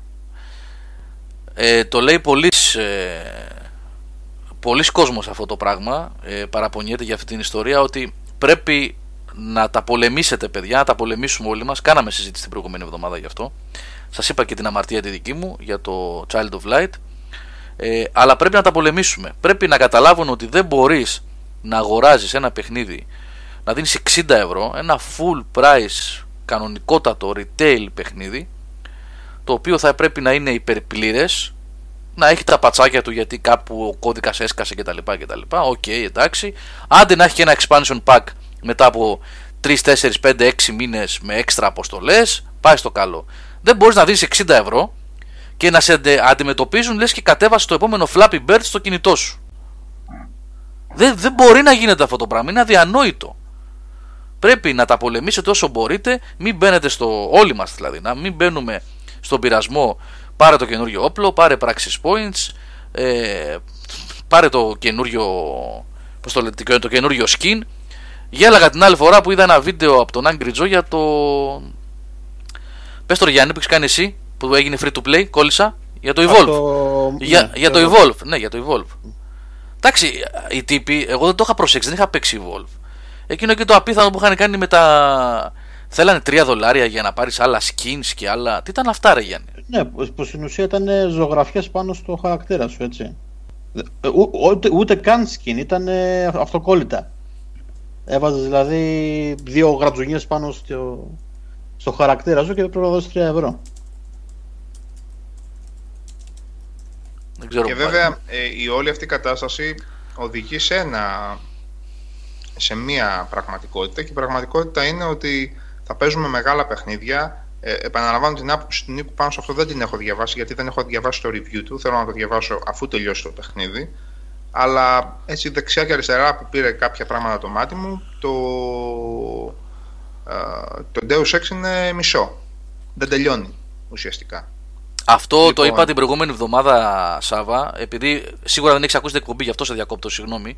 Ναι, να πω ότι ε, είναι ένα ψιλο, ψιλοσκανδαλάκι. Το αποκάλυψε ε, ο Jim Sterling, ο οποίος έχει έναν insider στην Eidos Montreal, που ναι. του είπε ότι δούλευαν ταυτόχρονα δύο ομάδες, η Square έσπασε την ε, Eidos Montreal στα δύο ναι. και έχει βάλει, πήρε content από το Mankind Divided και δουλεύει, δούλευαν ταυτόχρονα το τρίτο παιχνίδι για να γίνει τριλογία. Α, εγώ έλεγα πας και δούμε το τέλος σε, σε expansion pack γιατί ούτως ή άλλως... Το expansion pack τώρα βγαίνει έτσι κι αλλιώς, τώρα βγαίνει. Είναι έχει, δεδομένη, ναι. Έχει DLC τώρα, έτοιμο είναι. Ανακοινώθηκε λοιπόν, λίγες μέρες πριν, αφού κυκλοφόρησε το, ο τίτλος. Ναι, ναι, ξέρω, ξέρω. Α, απλά να θυμίσω και την περίπτωση του, του, του Dragon Age, το οποίο τελείωνε στο DLC του. Mm, δηλαδή, όποιος τελείωσε το κανονικό παιχνίδι και νομίζω ότι το τελείωσε, δεν το τελείωσε. Το, το παιχνίδι τελειώνει στα DLC του. Λοιπόν, οπότε, αν αποφασίσει κάποιος να μπει στην κακή κατηγορία του κακού καταναλωτή που περιμένει 1,5 χρόνο για να πάρει την Game of the Year Edition με 19,99, αμέσως αμέσως ε, ε, γίνεται δακτυλοδεικτούμενος από την βιομηχανία γιατί δεν είναι αυτός που αγοράζει το παιχνίδι τους δύο πρώτους μήνες ώστε να επιβιώσει ή όχι το παιχνίδι και το franchise. Θυμάστε, τα έχουμε ξαναπεί πολλές φορές, θυμάστε τις έρευνες που βγαίνανε και λέγανε ότι η μοίρα ενός παιχνιδιού κρίνεται στις έξι πρώτες εβδομάδες. Mm και μετά τις 6 εβδομάδες δεν είχε σημασία αν ήσουν νόμιμος αγοραστής, αν ήσουν πειρατής, αν το παίρνε σε προσφορές, αν το παίρνει μεταχειρισμένο και το καθεξής. Λοιπόν, οπότε αυτός που θα, θα θελήσει κάποια στιγμή να το πάρει συνειδητά όμως, έτσι, όχι αυτός που θα δει, Α, υπάρχει και αυτή η έκδοση Game of the Year 1,5 χρόνο μετά. Αυτός που θα πει ότι δεν παίζω τώρα Deus Ex για να πάρω μετά από 1,5 χρόνο ή μετά από ένα χρόνο την Game of the Year Edition για να το παίξω ολόκληρο αμέσως αμέσως μπαίνει στην κατηγορία αυτών που εντός εισαγωγικών δεν στηρίζουν τη βιομηχανία, έτσι, δεν στηρίζουν τα franchise, δεν στηρίζουν τα στούντιο. Αλλά από πριν επιτρέπουμε στα στούντιο να δίνουν μισά τα παιχνίδια και να τα αγοράσουμε κάπου στην πορεία. Και εδώ δεν μιλάμε για The Division, που ξέρεις από πριν ή θα έπρεπε να ξέρεις, γιατί αν δεν ξέρεις είσαι λίγο, είσαι λίγο χαυτούλης. Λοιπόν, λίγο χαχανούλης αν δεν το ξέρεις από πριν σε αυτά τα παιχνίδια. Δεν μιλάμε για Division, μιλάμε για single player παιχνίδι. Με ιστορία που περιμένεις κάπου να φτάσει σε ένα τέλος. Ε, θα, το, θα το πάθουμε γι' αυτό και σε πολύ περισσότερα παιχνίδια να το ξέρετε αυτό το πράγμα. Να κάνουμε διάλειμμα; Ναι. Ωραία.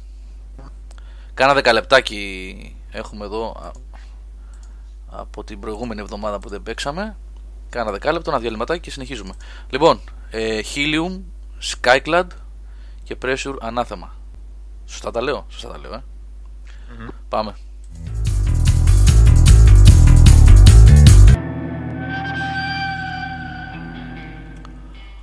Λοιπόν, back. Ε, είπαμε Helium, Skyclad και Pressure Ανάθεμα. Ακούσαμε επιλογές του κύριου Καζατσίδη. Και συνεχίζουμε. Να θυμίσουμε λίγο το λογαριασμό, το, λογαριασμό, το διαγωνισμό. το λογαριασμό που θα μας καταθέσετε τα λεφτά, παιδιά. λοιπόν, την κατάθεση την κάνετε στην ε, Τράπεζα Κύπρου, δεν υπάρχει πια. Δεν υπάρχει. λοιπόν, έχει διαγωνισμό, είπαμε. Είναι παιχνίδια που μας χάρισε ο φίλος μας ο Noctua, μέλος του site. Είναι PC Games. Ε, κάτσε λίγο να τα πω κιόλας. Μία, αν και θα τα δείτε όσοι δηλώσετε συμμετοχή, αλλά εντάξει με την ευκαιρία.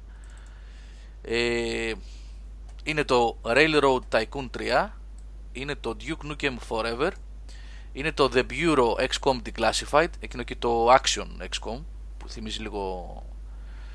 Ε, ναι. Mass Effect θυμίζει ε, λίγο... Mass Effect, ναι. Ναι, ναι, σαν σύστημα Max και τα λοιπά, ναι. ναι. Και είναι Freedom Force και Freedom Force vs. The Third Reich, τα έχω βάλει πακέτο αυτά, γιατί νομίζω το vs. The Third Reich είναι expansion. Φοβερά action παιχνιδάκια. Οπότε αυτά τα βάζουμε πακετάκι, τα δύο, ένα, δύο, τρία, τέσσερα παιχνίδια θα φύγουν δηλαδή. Έτσι. Θα για γίνει PC. κλήρωση. Oh, no. Για PC, για PC είναι αυτά, ναι. Για PC είναι. Λίγο πριν τελειώσουμε την εκπομπή θα το. Oh, Freedom Force. Ε, πώς σας φαίνεται το update του PS4 που έρχεται αύριο μεθαύριο; Ε, να το δούμε Το πρώτα. HDR. Όχι, Αυτό. το firmware. Το firmware που θα υποστηρίζει και HDR και στις παλιές κονσόλες. Ναι. ναι, ναι.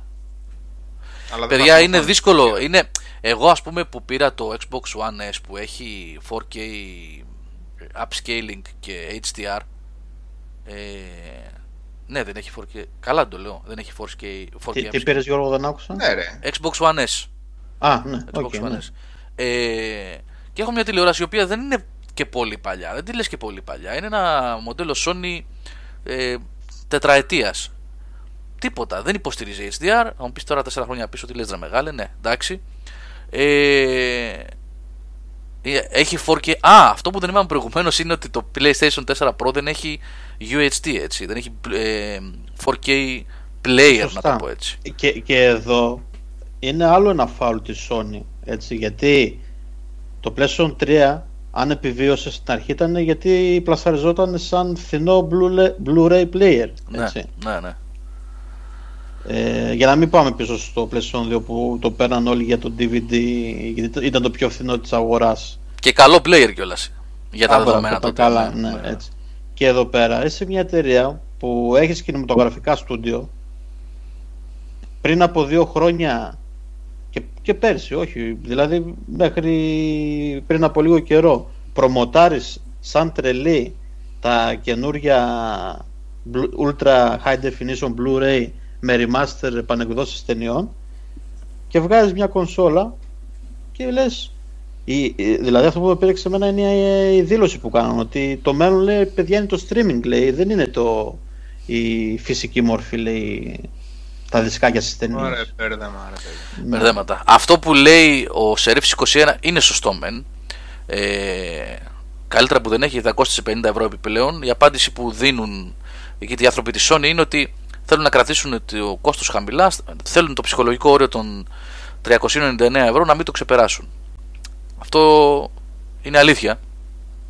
Από την Είναι άλλη, καθα- καθαρά για θέμα κόστους είναι, αλλά από την άλλη Ναι. η δικαιολογία που επέλεξε Μιλάμε για τη είναι Sony. Για, άποπτη ναι, τελείως. τα είπε ο Γιάννης προηγουμένως για να μην ξεχνιόμαστε. Παραλαμβάνω ότι μιλάμε για τη Sony, η οποία είναι ε, ιδρυτικό μέλος του, του Blu-ray, πώς λέγεται, οργανισμός Association. Association, ναι.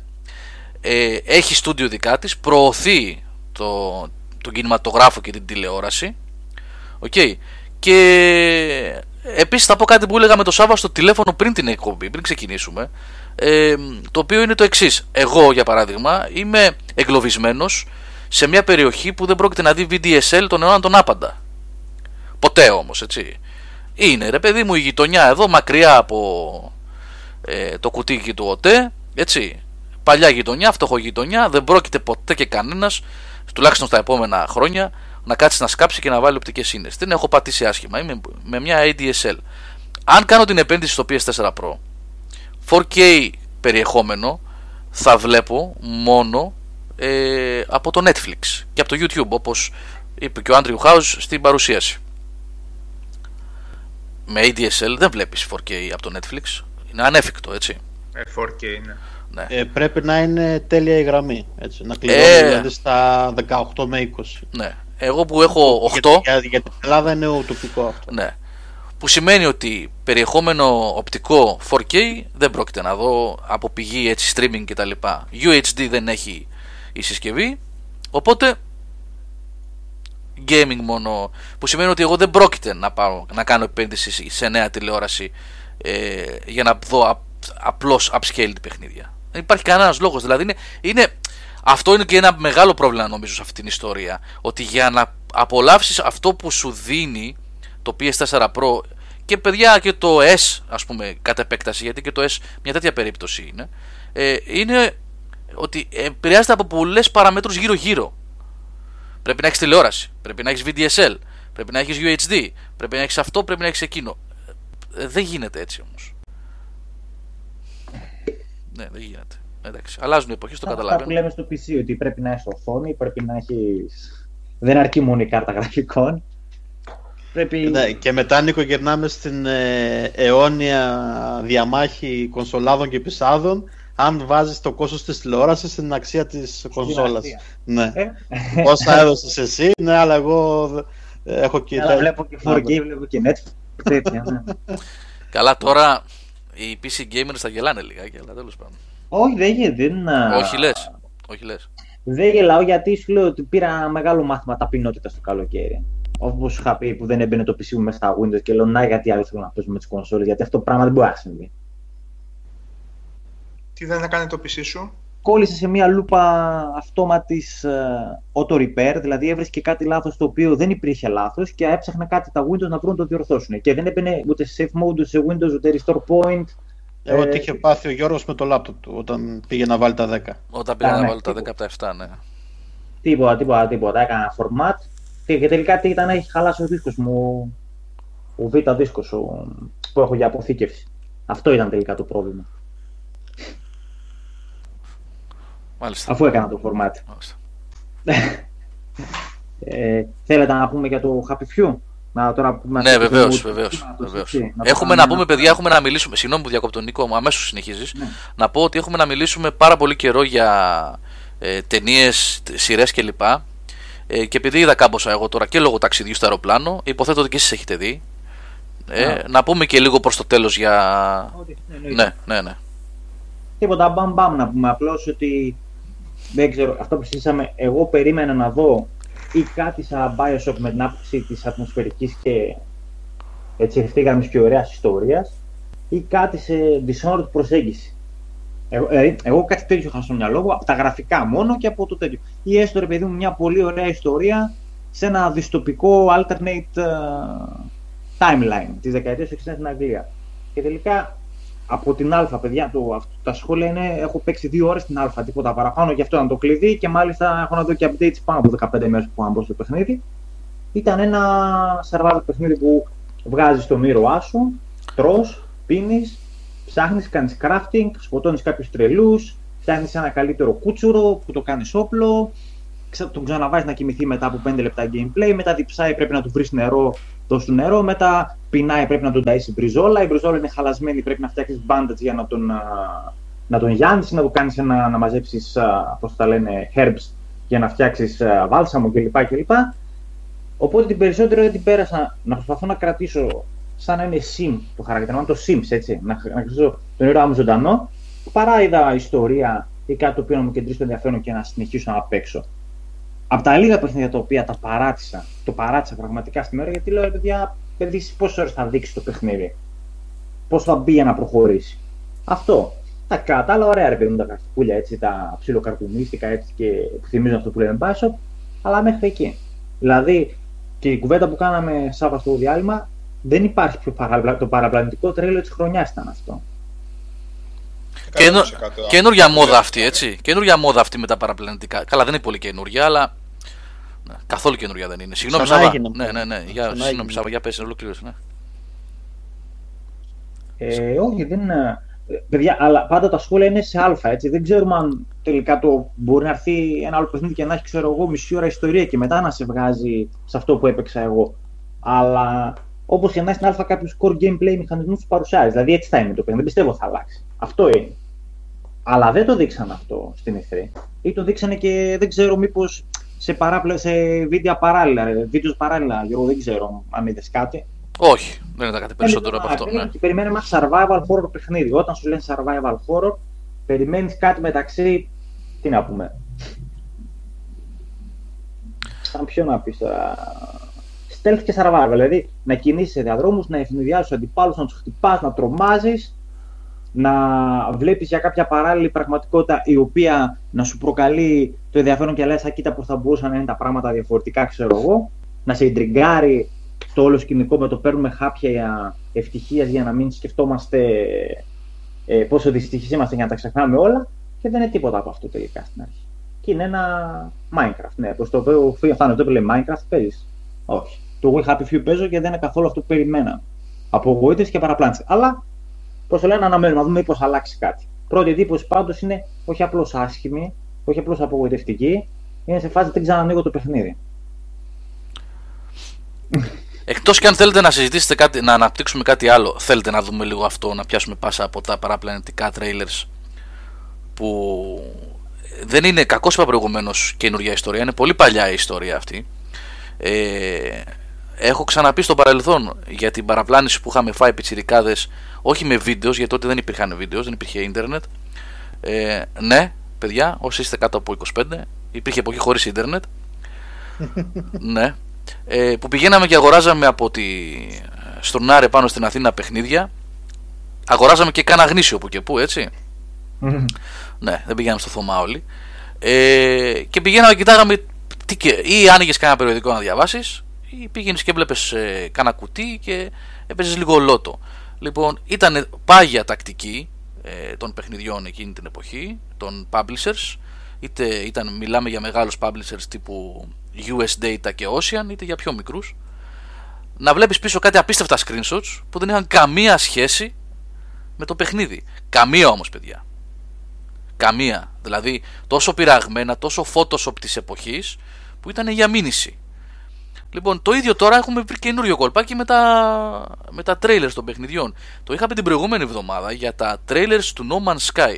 Παιδιά, δεν υπάρχει πουθενά στο παιχνίδι, όσο έπαιξα εγώ τουλάχιστον, απεικόνηση στο PS4, το τονίζω αυτό γιατί δεν το έχω δει σε PC το παιχνίδι, που το παιχνίδι να είναι έτσι όπως βλέπαμε εκείνα εκεί τα τρομερά trailers με, τα, ε, με τους δεινόσαυρους τους τεράστιους και τα χρώματα, τα τρελά κτλ. Αν κάποιος το είδε ε, και μπορεί να με διαψεύσει, ευχαρίστως να το γράψει. Εγώ αυτό δεν το είδα πουθενά. Έτσι. Και αυτό είναι μόνο ένα παράδειγμα από τα πολλά που μπορούμε. Να, αυτό τώρα που είπε ο Νίκος, ας πούμε. Εμείς περιμέναμε Bioshock. Ναι, πραγματικά άρεσε. Και... Δεν ξέρω. Σάβα, Γιάννη, θυμάστε εσείς κάτι σχετικό; Ούτε μάχη, εντάξει, και η μάχη του ακόμα ήταν και άτσαλη. Δηλαδή δεν ήταν και καλή μάχη να πεις ότι είχε κάτι ενδιαφέρον. Κουά, πήγε ένα κούτσουρο πάνω στο χέρι, το κουπανούσες. Το collision ήταν ούτε εγώ καταλαβαίνω. δηλαδή δεν μπορούσα να βγάλω και πολύ άκρη. Κα, κανένα. Σαν να ήταν από mini game, ρε παιδί μου, από Fisher. Πώς τα λένε εκείνα τα fish. Ε, Πώς λέγονταν τα games στα... στο Ιντερνετ, σαν browser game ήταν, τέτοιο επίπεδο. Ναι, ναι. Flash game. Flash, game, εντάξει. Ναι. Και, κοίταξε ρε Γιώργο, οι κατηγορίες είναι, οι κατηγορίες εννοώ οι, οι υποκατηγορίες των πώς μπορείς να παραπλανηθείς από αυτά τα πράγματα είναι πολλές, έτσι, αλλά ε, πάντα υπάρχει μία, μία λύση και η λύση λέγεται περιμένω έγκριτα σοβαρά review και κάποια σοβαρά gameplay videos, εντάξει, αλλά ε, εμένα με, με ενοχλεί πολύ περισσότερο η υποκατηγορία που υπάρχει συνειδητά παραπλάνηση σε ό,τι αφορά το περιεχόμενο του, του παιχνιδιού. Παραπλάνηση δηλαδή από τους δημιουργούς, από την ίδια την εταιρεία. Έτσι. Τώρα δεν μιλάμε για τρία πειραγματάκια της Ubisoft που όταν τη μάθεις απλά δεν δίνει σημασία. Δηλαδή, ενώ άλλα πράγματα να σου υπόσχονται και άλλα, και άλλα να βλέπεις μπροστά σου. Δηλαδή, στην περίπτωση του Watchdog, δεν παραπλάνησε η Ubisoft με το τρέιλεράκι. Παραπλανούσαν οι ίδιοι οι δημιουργοί με το τι να περιμένεις από άποψη περιεχομένου. Σε συνεντεύξεις, σε δηλώσεις. Δεν μιλάμε για ένα τρέιλερ που γούσταρε ο κόσμος το πόσο ωραία κουνιόταν η κάπα του Aiden και πώς τα φύλλα έπεφταν στο φθινοπορεινό δρόμο του Σικάγο. Λοιπόν, στην περίπτωση του No Man's Sky αν οι φίλοι μας οι αγαπητοί είχαν ακούσει τους μονολόγους του, πώς τον λέμε τον δημιουργό, Σον... τον επικεφαλής, ναι.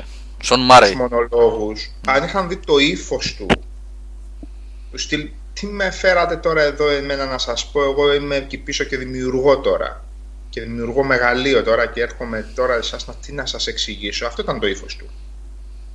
Θα είχαν εξοργιστεί ακόμα περισσότερο. Ε, να πω εδώ πέρα, παιδιά, αυτό που λέει ο Σάβα δεν το λέει επειδή από τα βίντεος που τον έχει δει και καλά, που τον έχουμε δει όλοι μας. Έχει μιλήσει μαζί του σε συνέντευξη, σε έκθεση, έτσι. Όχι σε συνέντευξη, σε παρουσίαση. Σε παρουσίαση, ναι, σε παρουσίαση. Σε κλειστή αίθουσα, ρε παιδί ναι, μου, 40 ναι. ατόμων. Ε, αλλά ήταν η πρώτη φορά στη ζωή μου σε τέτοια περίσταση που λέω ευκαιρία θα του την πω, δεν γίνεται. Αλλά εντάξει, είχα κρατηθεί, δεν, δεν, δεν μπορούσα. Ε, μου φάνηκε μετά ότι θα γινόταν καταστροφικό σκηνικό. Λοιπόν, ε, ήταν τόσο στυλά και τόσο τέτοιο αυτό το πράγμα. Λοιπόν, ε, δηλαδή, όταν ο ίδιος ο δημιουργός, έτσι, έρχεται και σου λέει άλλα πράγματα από αυτό που στο τέλος θα λάβεις, νομίζω εκεί πέρα χτυπάμε κόκκινο. Αλλά τώρα, ρε γάμο, το 2016, που με τα πρώτα βίντεο θα ξεκαθαριστεί τι ακριβώς παίζει και δεν παίζει, αυτό, πρόσεξε, γιατί, ναι, τώρα έρχονται στο μυαλό. Πρέπει να συμπεριλάβουμε και περιπτώσεις όπως του Drive Club, που υποσχόταν μία τελείωση διαφορετική online και club εμπειρία σε ό,τι αφορά το driving gaming, τα, drive, τα driving παιχνίδια και για 8 μήνες αυτό το πράγμα δεν μπορούσε να παιχτεί. Ναι, ναι. Και αυτό είναι συνειδητά, συνειδητά όμως, έτσι. Κοροϊδία και από προσανατολισμό του κόσμου που θα πάει να στάξει τα λεφτά του 5 μέρες μετά, 10 μέρες μετά ξεκάθαρα πράγματα. Δεν είναι ο αποπροσανατολισμός του Σιλ θα λατρέψετε την ιστορία και η ιστορία είναι μούφα. Α, αυτός είπε ότι θα λατρέψουμε την ιστορία. Εντάξει, και τελικά είναι μούφα.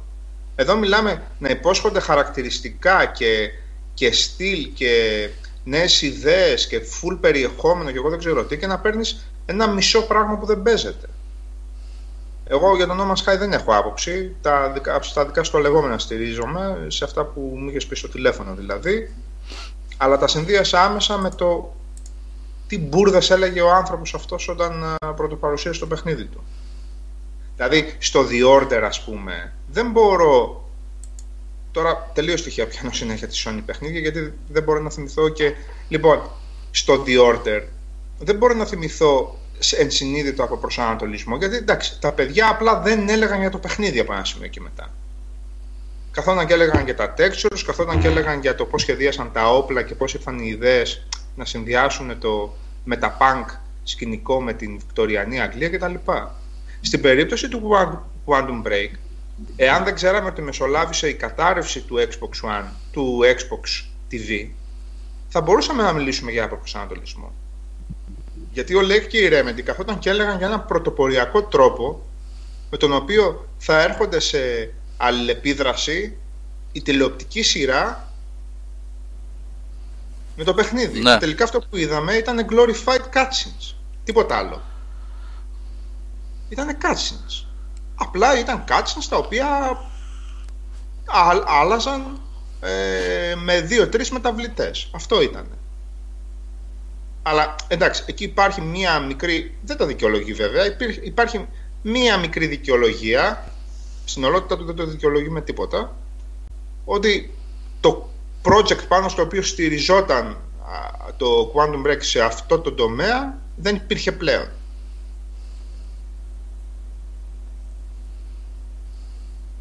Λοιπόν, σε ό,τι αφορά τον αποπροσανατολισμό πάντως από τους, από τους δημιουργούς τους ίδιους και αφήστε τα οπισθόφυλλα και τα τέτοια. Εκεί ήταν PR, εκεί ήταν ε, εταιρείες που ακόμα ήταν, απευθυνόταν σε ένα κοινό του οποίου η μέση ηλικία ήταν 12 χρονών, λοιπόν και ούτω καθεξής. Τώρα, στην περίπτωση του We Happy Few, ε, προφανώς όλοι κατάπιαμε ένα χαπάκι από, αυτό που έχει, από αυτά που έχουν και τα παιχνίδια όταν το είδαμε το τρέιλερ. Γιατί ρε φίλε, ε, όταν είναι roguelike το παιχνίδι, βγες και πες ότι είναι roguelike. Δηλαδή είναι πολύ εκνευριστικό αυτό το πράγμα. Όχι action adventure. Ε, ε, δηλαδή... Ναι, τι μου δείχνεις τώρα το Orson Wellικό αυτό το, ε, το, το, το, το, σκηνικό, ας πούμε. Και μου φαίνεται και μεταξύ την πληρώνεις την Early Access, έτσι, πληρώνεις 32-30 Ναι, αυτό ήταν το εκπληκτικό. Ότι αυτό το πράγμα την επόμενη μέρα ήταν διαθέσιμο να το πληρώσεις όμως. Όχι beta, να μπεις και ναι. να το θυμάσεις. Το πλήρωνες. Αυτό πάλι να μπει, να μπει κάποιος να πληρώσει ρε παιδιά αλφα game 30 ευρώ σε αλφα έτσι, δηλαδή που από τους, μου φαίνεται θα έχει 6 διαθέσιμους χαρακτήρες ή 4, δεν είμαι σίγουρος, ή 4 ή 6, που θα ξεκινάω από διαφορετικά σημεία και θα έχουν άλλο storyline και θα σου έχει διαθέσιμο τον έναν. Δηλαδή, γιατί; Γιατί να πληρώσει ένα παιχνίδι 8 μήνες πριν βγει; Ή 9 ξέρω πότε θα βγει το παιχνίδι. Το Ark έχει φτάσει 1,5 εκατομμύριο αγοραστές πάντως και ακόμα δεν είναι τελική έκδοση. Ποιος Σαββά, ναι. το; Το Ark Survival, πώς το λένε. Α, α. Δεινόσαυρο. Οπότε μην αναρωτιέσαι και πολύ. Είναι. Ο κόσμος είναι ο κόσμος. Υπάρχουν 1,5 εκατομμύριο τελειωμένα παιχνίδια και ο κόσμος πληρώνει να παίξει μισοτελειωμένα παιχνίδια. Αυτό δεν διαμαρτυρόμαστε για τα DLC, έτσι. Πραγματικά. Άντε να πεις ότι αγοράζεις και τα DLC έχει μια λογική. Το να αγοράσει ένα παιχνίδι το οποίο. Μα γι' αυτό δεν υπάρχουν τα μέσα, ξέρω εγώ, τα YouTube videos, τα οτιδήποτε, για να σου πούν τι έχεις στην Α και ένα preview να σου κάνουν. Θα πληρώσεις κάτι το οποίο δεν θα είναι full προϊόν. Αυτό είναι τι να, σαν να πάρεις το κινητό σου και να λείπουν κουμπιά από πάνω, ξέρω εγώ, ή να πάρει ναι, κάτι, τέτοιο. Και επίσης θα είναι full λειτουργικό σε 8 μήνες όταν θα σου στείλουμε τα άλλα patch τα οποία θα τα βάλεις κιόλας. Δεν, δεν, κάπου κάτι δεν καταλαβαίνω ή πώς το λένε, ή όλα. Ο γυαλός είναι στραβός, εμείς τραβάρουμε, εμείς δεν ξέρω εγώ. Κάτι, κάτι δεν καταλαβαίνω. Να πω και τα δύο συμβαίνουν, ρε, και τα δύο συμβαίνουν. Και τα δύο συμβαίνουν ναι, σε αυτό το τομέα. Το ήταν ένα H1Z1. Ε, ε, όταν πρώτο έσκασε μύτη στην Α, είχε φάει τρελό κράξιμο από όσους έπαιζαν τέτοια παιχνίδια. Δεν ξέρω τώρα, Θάνο. Είναι, είναι σε καλή κατάσταση και πουλάει Α. Δεν το ξέρω καθόλου να πω. Ε, έχει κόσμο πάντως, Σάβα. Ναι, καλά. Καλά, και το Rust είχε κόσμο. Άστο. Μην το συζητάς πόσο κόσμο έχουν αυτού του είδους τα παιχνίδια. Φοβερό πράγμα. Τι έγινε με το DayZ, το εγκαταλείψανε λέει ο Χρήστος εδώ, ο Chris, τώρα που το εγκαταλείψανε οι developers λέει έχει φάση που τους κράζει όλο το community. Τι το παρατήσαν το DayZ, τέτοια επιτυχία και το άφησαν; Τι έχει γίνει με αυτό. Αυτό δεν ήταν να σε κονσόλες. Ναι, ναι. Το άλλο της Starbreeze το πιάσαμε εμείς στα χέρια μας. Αυτό το κάτι Days to Die, πώς το έλεγε; Seven Days to Die ήτανε; Που είναι στο ίδιο νεκροταφείο όλη την ώρα και ο ένας είναι δολοφόνος και οι τέσσερις τον ψάχνουνε; Α, όχι, δεν το έχω δει αυτό καθόλου. 30 ευρώ, ε, παιχνίδι. 29,99. Μου φαίνεται. Και τι παίζεις το τέτοιο, το είναι τα πέσει στο Παλέρμο. είναι σαν το Evolve σε horror και νεκροταφείο φάση. Αν δεν κάνω λάθος. Ναι. Τι να πω μόνο, εντάξει τώρα. Εγώ πλέον παιδιά αυτά τα βλέπω, δεν, Θεωρώ ότι είμαι σε μια φάση τώρα που δεν μπορώ να ξοδέψω ούτε δευτερόλεπτο για να δοκιμάσω τέτοια πράγματα. Λοιπόν, όχι το 7 Days to Die, συγγνώμη, μα, μανιακός, ε, είναι το άλλο, το Survival, ok. Ε, δεν θυμάμαι μωρέ, τι Starbreeze τώρα είναι αυτό, τώρα τελευταία βγήκε. Και είχε και εγώ δεν ξέρω πόσες χιλιάδες κόσμο από την πέτα του, 350-400 χιλιάδες κόσμο μέσα. Που έπαιζαν την ίδια πίστα ουσιαστικά έτσι. Mm-hmm. Σαν, Για, σαν... Με το Evolve τι γίνεται, το έχει δει κανένας, έχει πετύχει ως free to play, δουλεύει καθόλου; Έχει κολλήσει ένα το Evolve. Dead by Daylight. Εμένα μου έχει κολλήσει, ξέρεις γιατί μου έχει κολλήσει το Evolve, εσύ Νίκο. Dead by Daylight λέγεται, αυτό τη Starbreeze. Ναι. Μου έχει κολλήσει. Το Evolve δεν υπήρξε από προσανατολισμό πάντως. Υπήρξε. Υπήρξε παρανόηση κάποιων πραγμάτων ίσως. Αλλά από προσανατολισμό δεν υπήρξε. Αυτό που έλεγαν ότι θα παίξει, αυτό έπαιζες στο Απλά υπήρχε παρανόηση στο ναι, απλά το ήταν υπερβολική παρουσίαση και το hype που είχαν δημιουργήσει η Σάβα. Αυτή είναι η δουλειά τους. Το παρου... ναι, το παρουσίαζαν ας πούμε στο The Next Big Thing ας πούμε, που θα άλλαζε και τα δεδομένα του multiplayer και τελικά ε, ούτε στη μέση δεν έφτασε από αυτά που λέγανε. Ναι, ναι, σαφώς. Αλλά αυτό έχει να κάνει με, με, με προσδοκίες. Δεν είχε να κάνει με το ότι σου είπαν αλλά Ούτως ή άλλως το παιχνίδι το έβαζαν, το δοκίμαζε ο κόσμος στις εκθέσεις. Ναι, δεν, κορο, δεν, κορο, δεν κοροϊδέψαν κανένα. Απλά ε, εγώ πιστεύω ότι δηλαδή. αντέδρασε ο κόσμος λίγο και στο υπερβολικό μοντέλο με τα expansion, τα πακέτα, τα, ναι, τα ναι, ναι. DLC που έφτανε δηλαδή να. Δεν θυμάμαι τώρα το ποσό ακριβώς που είχε βγει. ένας που λέγεται 160 ή 200 είχαμε, είχαμε δει τότε. Τα έχει υπολογίσει και ήταν ένα τριψήφιο νούμερο 2, για να. 2,39 έβγαινε, 2,39,99, κάτι τέτοιο. Ή 2,19,99. Παιδιά, αυτό ήταν. Εγώ αυτό πήγα να πω προηγουμένως στον Νίκο που μου λέει ότι έχει κολλήσει με το Evolve. Έχω κολλήσει με το Evolve. Γιατί έπρεπε να ήταν free to play, σαν το Warframe και κάτι τέτοια που κυκλοφορούν. Είναι απαράδεκτο αυτό που συνέβη με το Evolve. Ακριβώς. Και... Όταν έχεις το Warframe, γιατί να πας να παίξει το Evolve πέρα την πλάκα. Έχει άπειρο content, παίζεις όσο θες, τα ίδια πράγματα κάνεις. Ακριβώς δηλαδή. Γιατί να δώσεις 200 ευρώ να πάρεις στο βλέπεις. Πάλι δεν. Ε, Α το δίνανε free, ας το δίνανε free σαν το Warframe και μετά να ζητάγανε 500 ευρώ σε microtransactions. Αυτό είναι και το βλέπω κατόπιν εορτής. Εγώ, παιδιά, δεν έχω ασχοληθεί με το παιχνίδι. Έτσι, προς Θεού, δεν θέλω να, να φανεί ότι το ξέρω, το έχω μελετήσει κτλ. Σαν, σαν gameplay και τι, τι προσφέρει ως παιχνίδι. Εγώ μιλάω τώρα για το marketing πίσω από αυτό το πράγμα. Πώς προωθήθηκε, πώς λανσαρίστηκε, πόσα βραβεία πήρε αυτό. Ο Σάβα ήταν σε E3 με το Evolve μέσα, έτσι δεν είναι; Το θα παίξει, ναι. Ναι, και ήταν. Θυμάμαι τότε είχε πει σε webcast ότι όλος ο κόσμος ήταν μαζεμένος εκεί, κάτι τέτοιο. Μην πω ψέματα. Ναι, τώρα. ναι, ναι, μεγάλο ενδιαφέρον. Με ναι. τεράστια περίπτερα. Ναι. ναι. Σε κάθε έκθεση που κατέβαινε είχε τεράστια περίπτερα. Ναι, και το θυμάμαι. Είχε κερδίσει νομίζω και το Best of 3 το 2014. Ναι, μα και εγώ είχα γράψει πολύ θετικές εντυπώσεις από αυτό που, ναι. που έπαιξα. Αλλά εγώ είχα παίξει μία πίστα και OK, okay, δεν μπορείς να υπολογίσεις το πόσο θα βαρεθείς. Εγώ βαριέμαι και στα κανονικά τα μου Μα το παιχνίδι αυτό ναι. καθ' αυτό ως παιχνίδι μπορεί να είναι καλό, ρε παιδιά. Η όλη φάση με τους κυνηγούς και με τα τέρατα και τα λοιπά. Ε, Τέσσερις τύποι να κυνηγάνε τον Baby Cthulhu ή το ανάποδο, ας πούμε. Ε, OK, okay, εντάξει. Αλλά όλη αυτή η ιστορία ότι έβγαλες ένα παιχνίδι το οποίο πρακτικά ήταν για να κυκλοφορήσει ως free to play και μετά ο κόσμος να αγοράζει skins και όπλα και έξτρα χάρτες. Ε, νομίζω ότι είναι θλιβερό. Ήταν νομίζω μεγάλη ε, εντάξει, είναι βαριά η έκφραση, αλλά το ψηλοαπάτη το βλέπω εγώ αυτό το πράγμα. Πάντως, ε, σύμφωνα με το Steam Spy, εντάξει, κατά πόσο μπορεί να είναι αυτό ε, πραγματικά τα δεδομένα του, έχει 4, 4 εκατομμύρια owners, έτσι. Ε, καλά το κατέβασα να το δοκιμάσω, ναι. να πω δωρεάν το Και παίχτες ρε παιδί μου τις τελευταίες δύο εβδομάδες 350.000, δηλαδή έχει κίνηση. Έχει κίνηση. Ναι. Έχει δηλαδή να.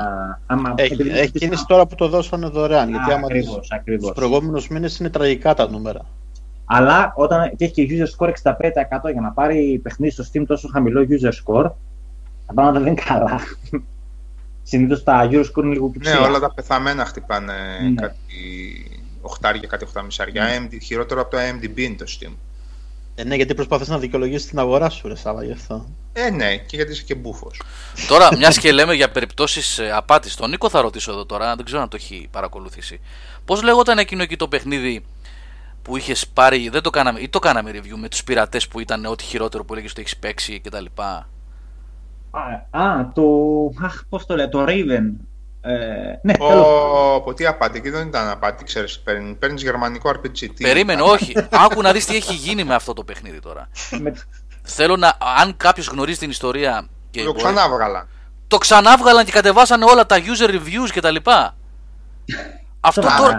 Έχει... Ναι, απλά ναι, το ναι Σάβα, γιατί επειδή ξανανέβηκε ως ε, παιχνίδι με άλλο όνομα, όλα τα προηγούμενα user reviews που είχε τα 0 και 1 που το είχαν κράξει. Ε, υποτίθεται είχε κάνει ρε εσύ. Υποτίθεται είχε αλλάξει, είχε πάρει κάποια patch, είχαν, το είχαν συμμαζέψει λίγο. Δεν είναι ότι άλλαξαν μόνο τον τίτλο του παιχνιδιού. Αν δεν κάνω λάθος τώρα, μπορεί και να κάνω. Δεν ξέρω. Δεν ξέρω. Τι έχει γίνει. Νίκο, εσύ το παρακολούθησες αυτό; Το είχες αυτό, έτσι, ε, έπαιζες. Έπαι, ε, έπαιξα, έπαιξα πόσο να αντέξω να παίξω ένα τέτοιο. Είναι σαν να έπαιζα το 2002 παιχνίδι. Έτσι, με... Ναι, με το πρώτο Horizon και χειρότερα. Ναι, ναι, ναι ό, το Horizon μπροστά του ήταν. Πώς το λένε, State of Art. Ε, oh, Re-release, κάτσε να διαβάσω. Και εγώ τώρα το είδα. Η reality πάμε. Ναι. Α, Vendetta. Curse of the Raven's Cry. Αυτή είναι η άλλα. Μπράβο, ναι, ναι, ναι. Μα το αλλάξαν τελείως το όνομα. Πρόσεξε, Σάβα. Δεν βάλαν υπότιτλο. Raven's ναι, Cry ξέρω, αυτή τη φορά ξέρω. το φτιάξαμε. Ναι, το παρακολουθούσαμε. Ναι. Τώρα δουλεύει, ξέρω εγώ. Raven's Cry τώρα δουλεύει. Το λέγανε Vendetta, άλλο παιχνίδι, έτσι. Είχαν και ωραία περίπτερα σε εκθέσεις αυτής κατά, κατά καιρούς. Καλύψω και. Ήταν με την Koch Media όλοι αυτοί. Α, το, κάτσε τώρα για, για, να τα λέμε όλα, για να τα λέμε όλα, γιατί εντάξει πρέπει να ακούγονται όλα. Ο Σερίφης λέει ήταν καινούρια τελείως έκδοση, σωστά κατέβασαν τα user reviews. Ναι, γι' αυτό okay. σου λέω, είχαν αλλάξει πολλά πράγματα. Okay, τώρα, okay. αν ήταν πάλι μάπα, το ότι ήταν πάλι μάπα δεν σημαίνει ότι δεν είχαν αλλάξει πράγματα. Λοιπόν, αλλά είχαν αλλάξει πράγματα οι άνθρωποι, εντάξει. Οπότε τα user reviews αφορούσαν την προηγούμενη έκδοση. Αυτή να ρωτήσω να κάτι εγώ τώρα, να ρωτήσω κάτι όμως, ε, πάνω σε αυτή ε, τη λογική. Το ναι. παιχνίδι αυτό, μάλλον αυτό έχει ξαναγίνει ποτέ, δηλαδή κυκλοφορώ ένα παιχνίδι, το πουλάω, έχει, γιατί το πουλούσαν έτσι δεν είναι, δεν έκανε κάποιο... Ενδιαφέρον αυτό, ναι. Ε, έτσι, το πουλάω. Ναι. Πάει άπατο, το θάβει ο κόσμος, το κατεβάζω από το Steam, έχω πάρει τα χρήματα, εγώ από τον κόσμο, εσείς και είναι... το ολοκληρώνω. Ναι, μετά το ολοκληρώνω και το ξαναβγάζω με άλλο όνομα. Και, και το δίνω σε αυτούς που το είχαν προφανώς, έτσι.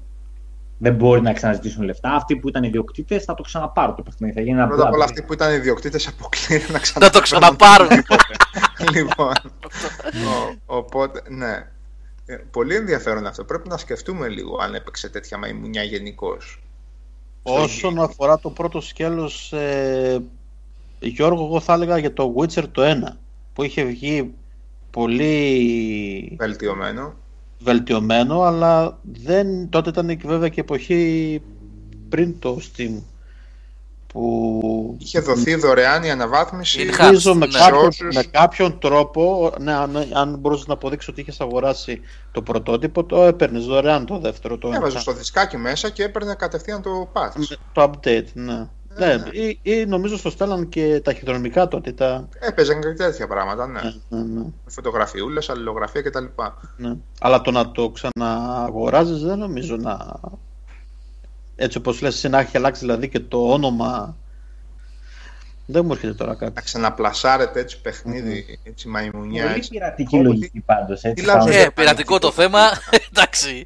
Τζολι Ρότζερ και οι. Πολωνοί, Πολωνοί είναι. Πολωνοί είναι. Πολωνοί είναι. Α, Πολωνοί είναι. Ε, οι, Γερμα... οι Γερμανοί είναι οι διακινητές. Α. Ε... Του κρακ. Ε... Αυτοί έχουν το Two Worlds, είχα να θυμάσαι. Αυτή ναι, είναι το Two Worlds, ήταν. Α. Δεν ήταν όλη η ομάδα. Εν τω μεταξύ το, το, το Two Worlds στο 2 ήταν playable, παιδί μου. Δεν ναι. ήταν. Ναι, το ένα, ήταν, το ένα ήταν που ήταν πολύ χαλιά. Ναι. Και το κοροϊδεύαν. Ήταν πολύ χαλιά τεχνικά. Ναι, αν ναι. ξεχνούσε τα, τα, τα voice-over. Ε, εμένα μου είχαν πει ότι και σε κάποια σημεία ήταν broken, ας πούμε. Το οποίο διορθώθηκε εκ των υστέρων, βέβαια. Έτσι. Ναι, εν τω μεταξύ, αν μπορεί κάποιος να θυμηθεί την έκδοση του 360 στο Two Worlds, δηλαδή δεν παίζονταν αυτό το πράγμα καθόλου. Δεν μπορούσε να παιχτεί. Ενώ το 2, εντάξει, είχε τις κουλαμάρες του ρε παιδί μου, αλλά ήταν ήταν action RPG. Είχε quest, είχε ψάξιμο, είχε και το expansion, το Pirate Fortress, πώς το έλεγε, πολύ χορταστικό. Λοιπόν, τώρα όχι, έτσι μαϊμουνιά να ξανασπροχτεί παιχνίδι, εγώ προσωπικά δεν μπορώ να θυμηθώ. Την υφητσιά. Άσε μη συζητάς. Το τραβήξανε και το βγάλανε και σαν βεντέτα και καλά σα εκδικούμαστε κιόλας. Είναι και μάλιστα και φράνη στο όνομα. Έχεις μπει στο Steam και ψάχνεις τώρα εσύ; Ε; Έχεις μπει στο Steam και ψάχνεις; Όχι, κοίτα στο Wikipedia και δεν, δεν είχα ασχοληθεί καν με το παιχνίδι. Και κάτω λέει στο release ότι όντως λέει, αλλά λέει πάλι πήρε λέει negative review. Σημειώνει. Ε, καλά, εννοείται, ρε. Τι θα έκανε. Tragic Bronson, να πούμε.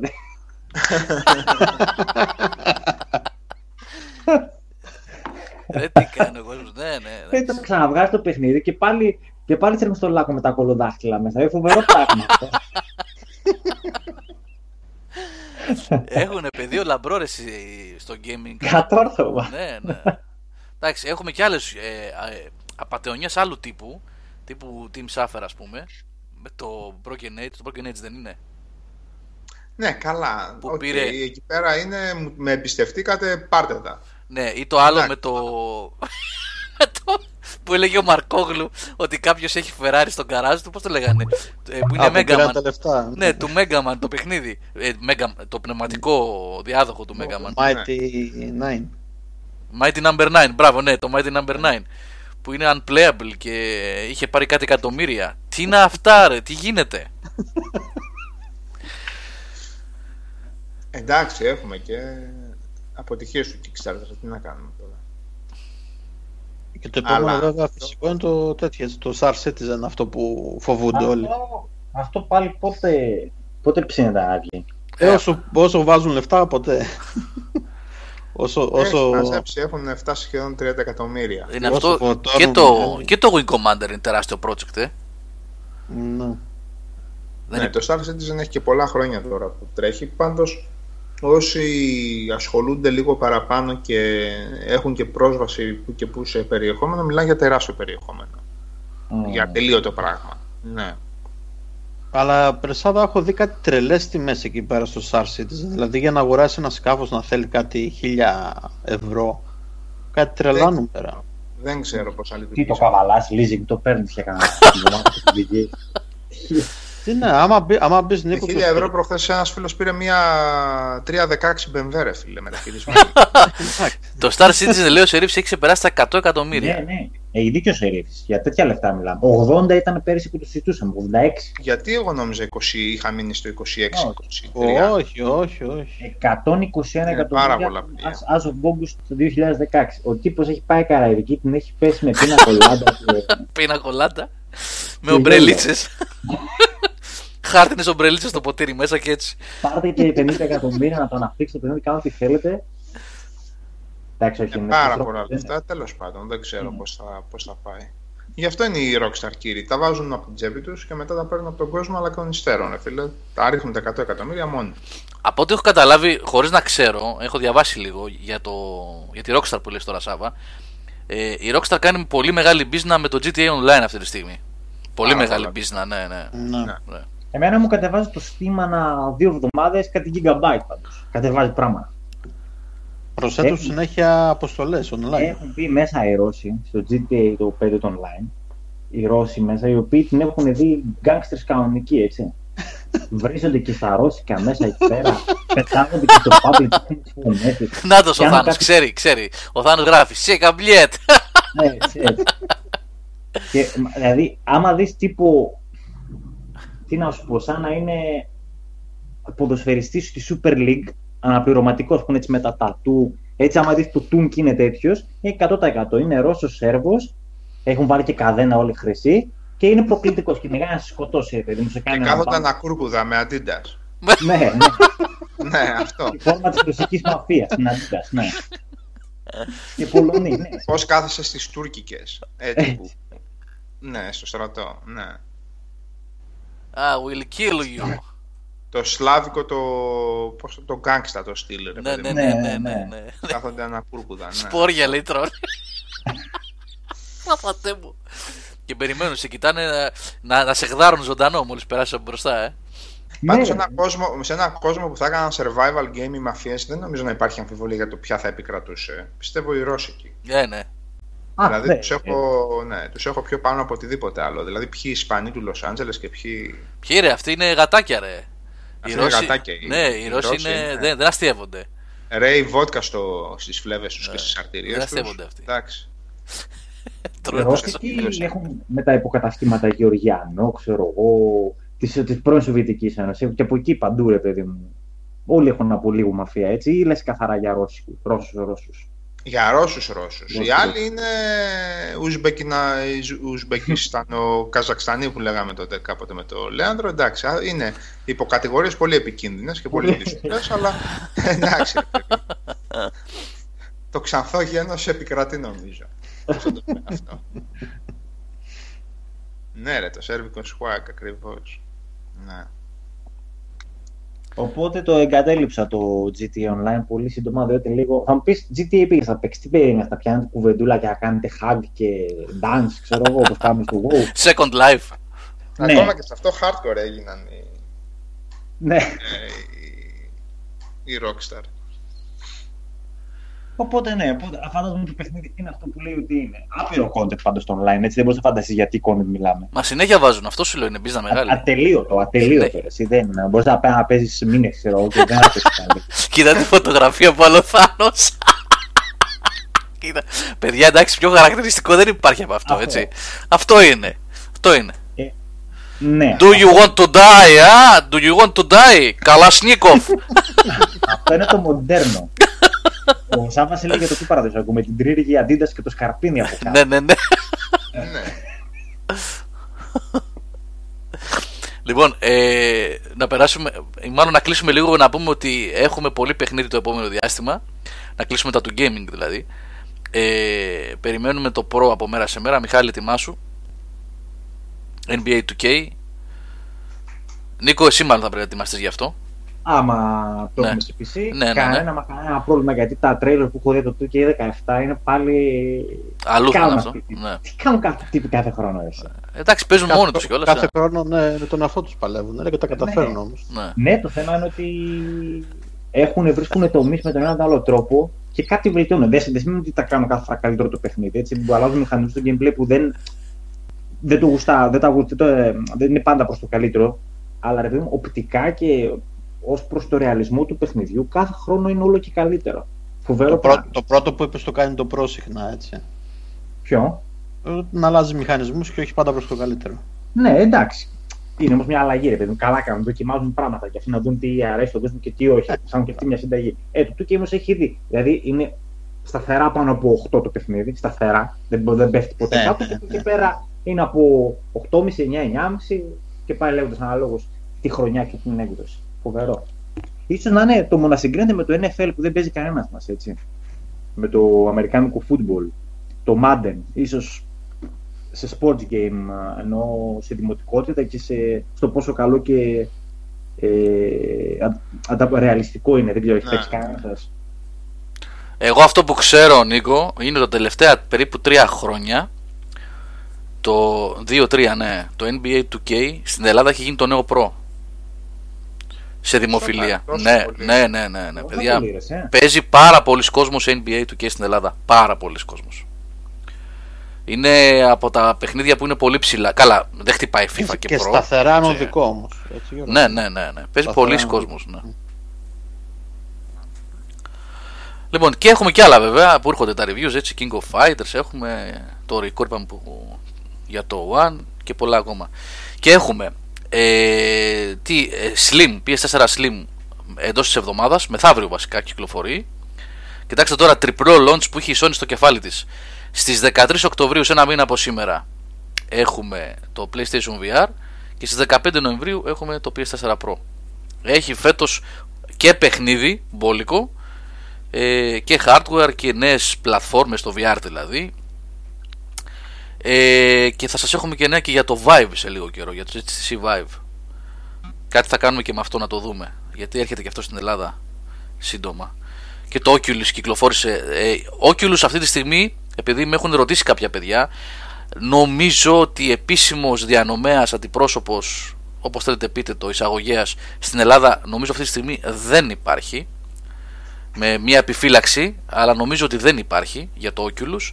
Ε, πιστεύω όμως ότι είναι τόσο δυνατό σαν πλατφόρμα που τώρα αλυσίδα θα το φέρει. Θα βρεθεί εισαγωγέας, δεν ξέρω πώς θα γίνει, αλλά νομίζω ότι θα έρθει στην Ελλάδα μέσα στους επόμενους μήνες, μέχρι τις γιορτές θα έρθει και αυτό.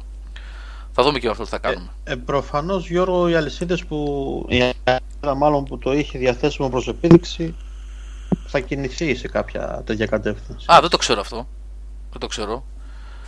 Ναι, ε, Παίζει αυτό το ενδεχόμενο που λες Το, ναι, το λογικό είναι αυτό. Ναι, έτσι, ναι, ναι, τη στιγμή που το προμοτάρανε ναι, θα ναι. είναι λίγο άτομο να μην το κυνηγήσουν, να το να έχουν την αντιπροσώπηση.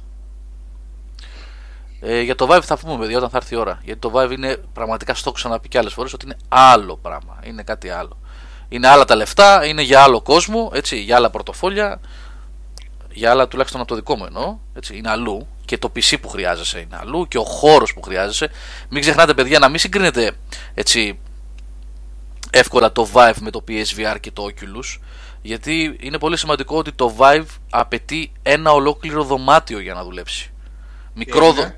Ναι, το Vive δεν είναι σαν το Oculus. Το Oculus έχει έναν σένσορα που τον βάζεις απέναντί σου. Έτσι. Εκτός, ε, εκτός από την κάσκα, ρε παιδί μου, τα ακουστικά σου κτλ. Ναι, έχει ένα ναι. σένσορα. Λοιπόν, ο οποίος διαβάζει ε, το γυροσκόπιο τέλος πάντων από, το, από την κάσκα σου και δημιουργεί όλο αυτό το περιβάλλον. Αντιστοίχως δουλεύει και το PSVR. Έχει την κάμερα απέναντι, η οποία διαβάζει την κίνηση της κάσκας και γίνεται όλο αυτό το πράγμα. Το Vive έχει 4-5 αισθητήρες οι οποίοι πηγαίνουν στις γωνίες γύρω-γύρω στο δωμάτιο, ψηλά.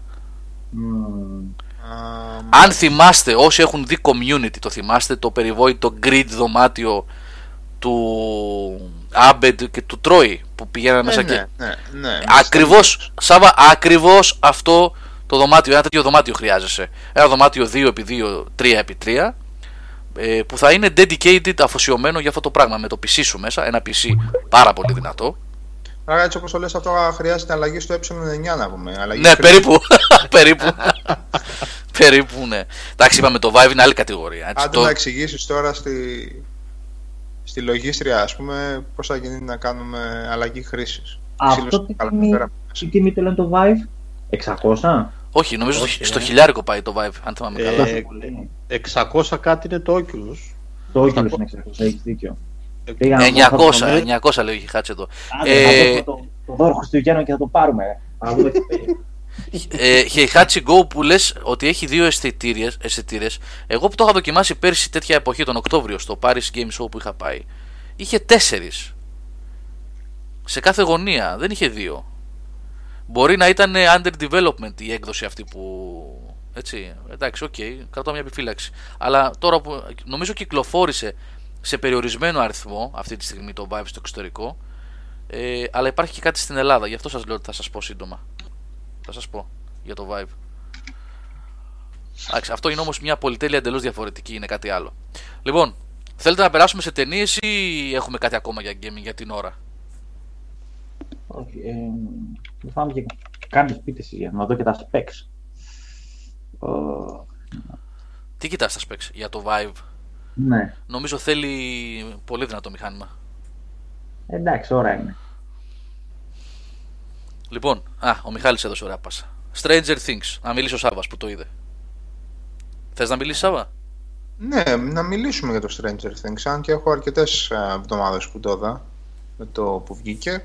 Πάντως ήταν ε, πολύ καλή προσπάθεια, γενικώς. OK, okay, δεν δεν πιάνω ακριβώς το, όλο αυτό το υμνικό το πράγμα που στήθηκε τριγύρω. Ε, επιμένω ότι είχαμε μια πολύ καλή επιλογή πέρα από τα πιτσιρίκια που ήταν φοβερά όλα. Η πιτσιρίκα, δεν θυμάμαι πώς τη λέγαμε. Η Eleven. Μπράβο, λοιπόν. Και κατά τη γνώμη μου φοβερά αποτυχημένο casting σε όλα τα υπόλοιπα. Στους ε, ενήλικες κυρίως. Ο Σερίφης ήταν απόλυτα αποτυχημένο το casting του. Ο... Σαν κομπάρσος σε ταινία με φυλακές μου κάνει αυτός. Λοιπόν, και η Winona Ryder ήταν απογοητευτική. Ναι, ήταν, ήταν υπερβολική δηλαδή, λίγο. Ε, σαν ναι. να σε κοροϊδεύει. Δηλαδή, ναι. okay, δεν την είχα ποτέ και σε καμιά εκτίμηση σαν ηθοποιό, αλλά αυτό το πράγμα εκεί πέρα ήταν σαν να παίζει σε παιδική παράσταση. Εκτός κλίματος ήταν. Το πώ τις ε, λέξεις, το πώς βράχνιζε τη φωνή της κτλ. Φοβερά εκτός τόπου και χρόνου, εκτός κλίματος. Λοιπόν, δεν έπιθε για την βασανισμένη μανούλα ούτε χιλιοστό του δευτερολέπτου. Αλλά επειδή γενικά το όλο, το όλο σκηνικό μας τραβούσε το ενδιαφέρον από όλα αυτά τα ζητήματα και μας θύμιζε το πόσο ωραία ήταν τα έτη για αυτούς που ξαφνικά γίνανε όλοι και 40 ε, θυμούνται. λοιπόν, τα BMX και τα διπλά τα ποδηλατάκια πίσω με τις, ε, με τις uh, κομμένες τις ουρές από τα ρακούν, τις ψεύτικες αν τα θυμάστε, και τις κεραίες. Λοιπόν, και τα χαρτάκια στις ζάντες για να κάνει θόρυβο. Τα χαρτάκια στις ζάντες. το ξεχνάμε αυτό. Ναι, λοιπόν, το Dungeons and Dragons το επιτραπέζιο. Όλοι το θυμήθηκαν, το παίζαν όλοι οι γεννηθέντες το 92.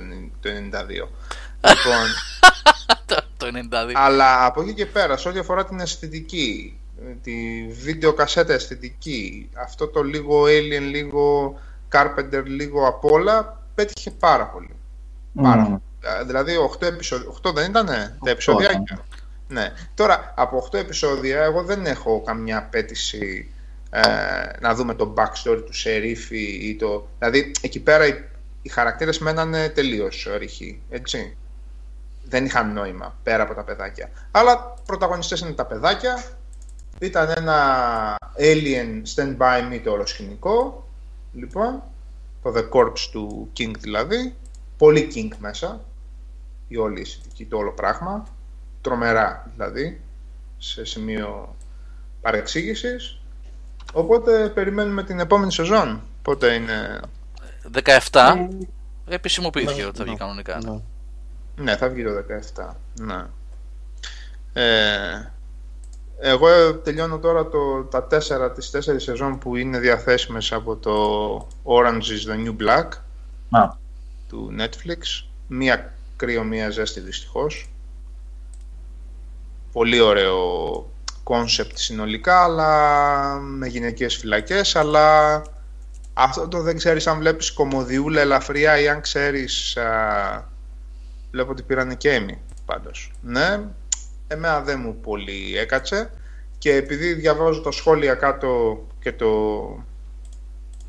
ε, και τα φόρουμ για κάθε σειρά, πήρα σαν πρόταση το Wentworth Prison, το, Αυστραλι... το Αυστραλιανό το οποίο μάλλον είναι και πιο σκληρό και πιο σοβαρό σε αυτά τα θέματα. Πάντως δεν είναι χάσιμο χρόνο το, το Orange is the New Black, να πω την αλήθεια. Λοιπόν, το Wayward Pines και η δεύτερη περίοδος ήταν θλιβερή, ε, όπως και η πρώτη, μετά τα δύο πρώτα επεισόδια που ήταν καλό. Ε, ε, τι είδα, κάτσε. Τελικά κατάφερα και δεν, δεν, δεν τελείωσε γιατί δεν τελείωσε η σειρά. Ε, το Orphan, το Orphan Black. Εντάξει. Σε σημεία πολύ καλό, σε σημεία λίγο μάπα. OK, okay, αυτό που κάνει αυτή η κοπελίτσα που παίζει έξι διαφορετικούς ρόλους και 7 είναι πραγματικά αξιοθαύμαστο. Που είναι ο κλώνος δηλαδή αυτή.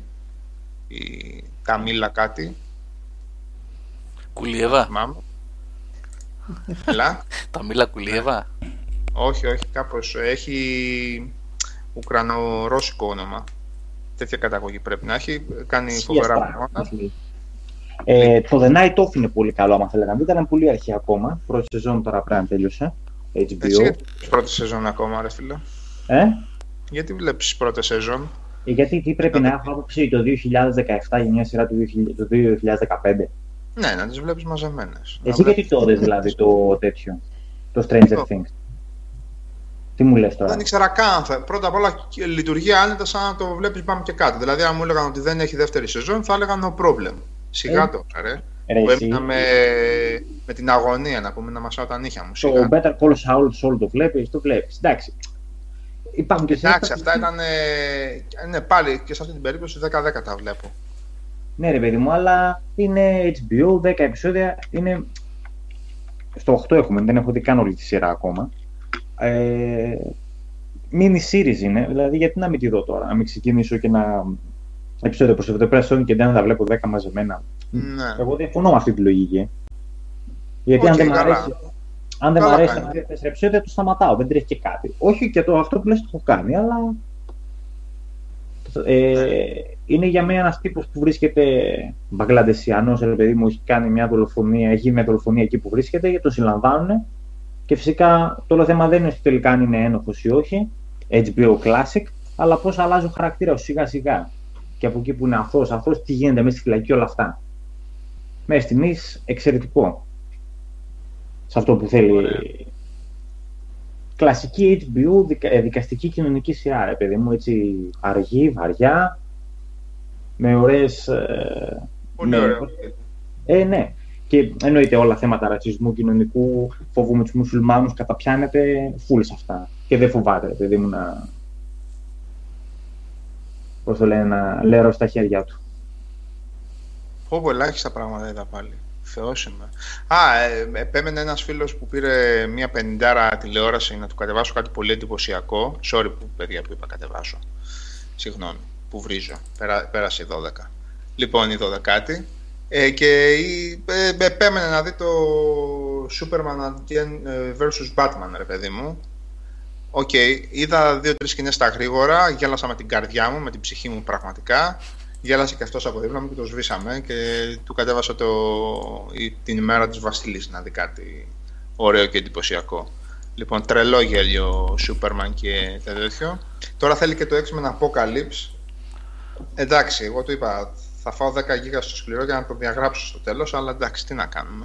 Συμβαίνουν και αυτά.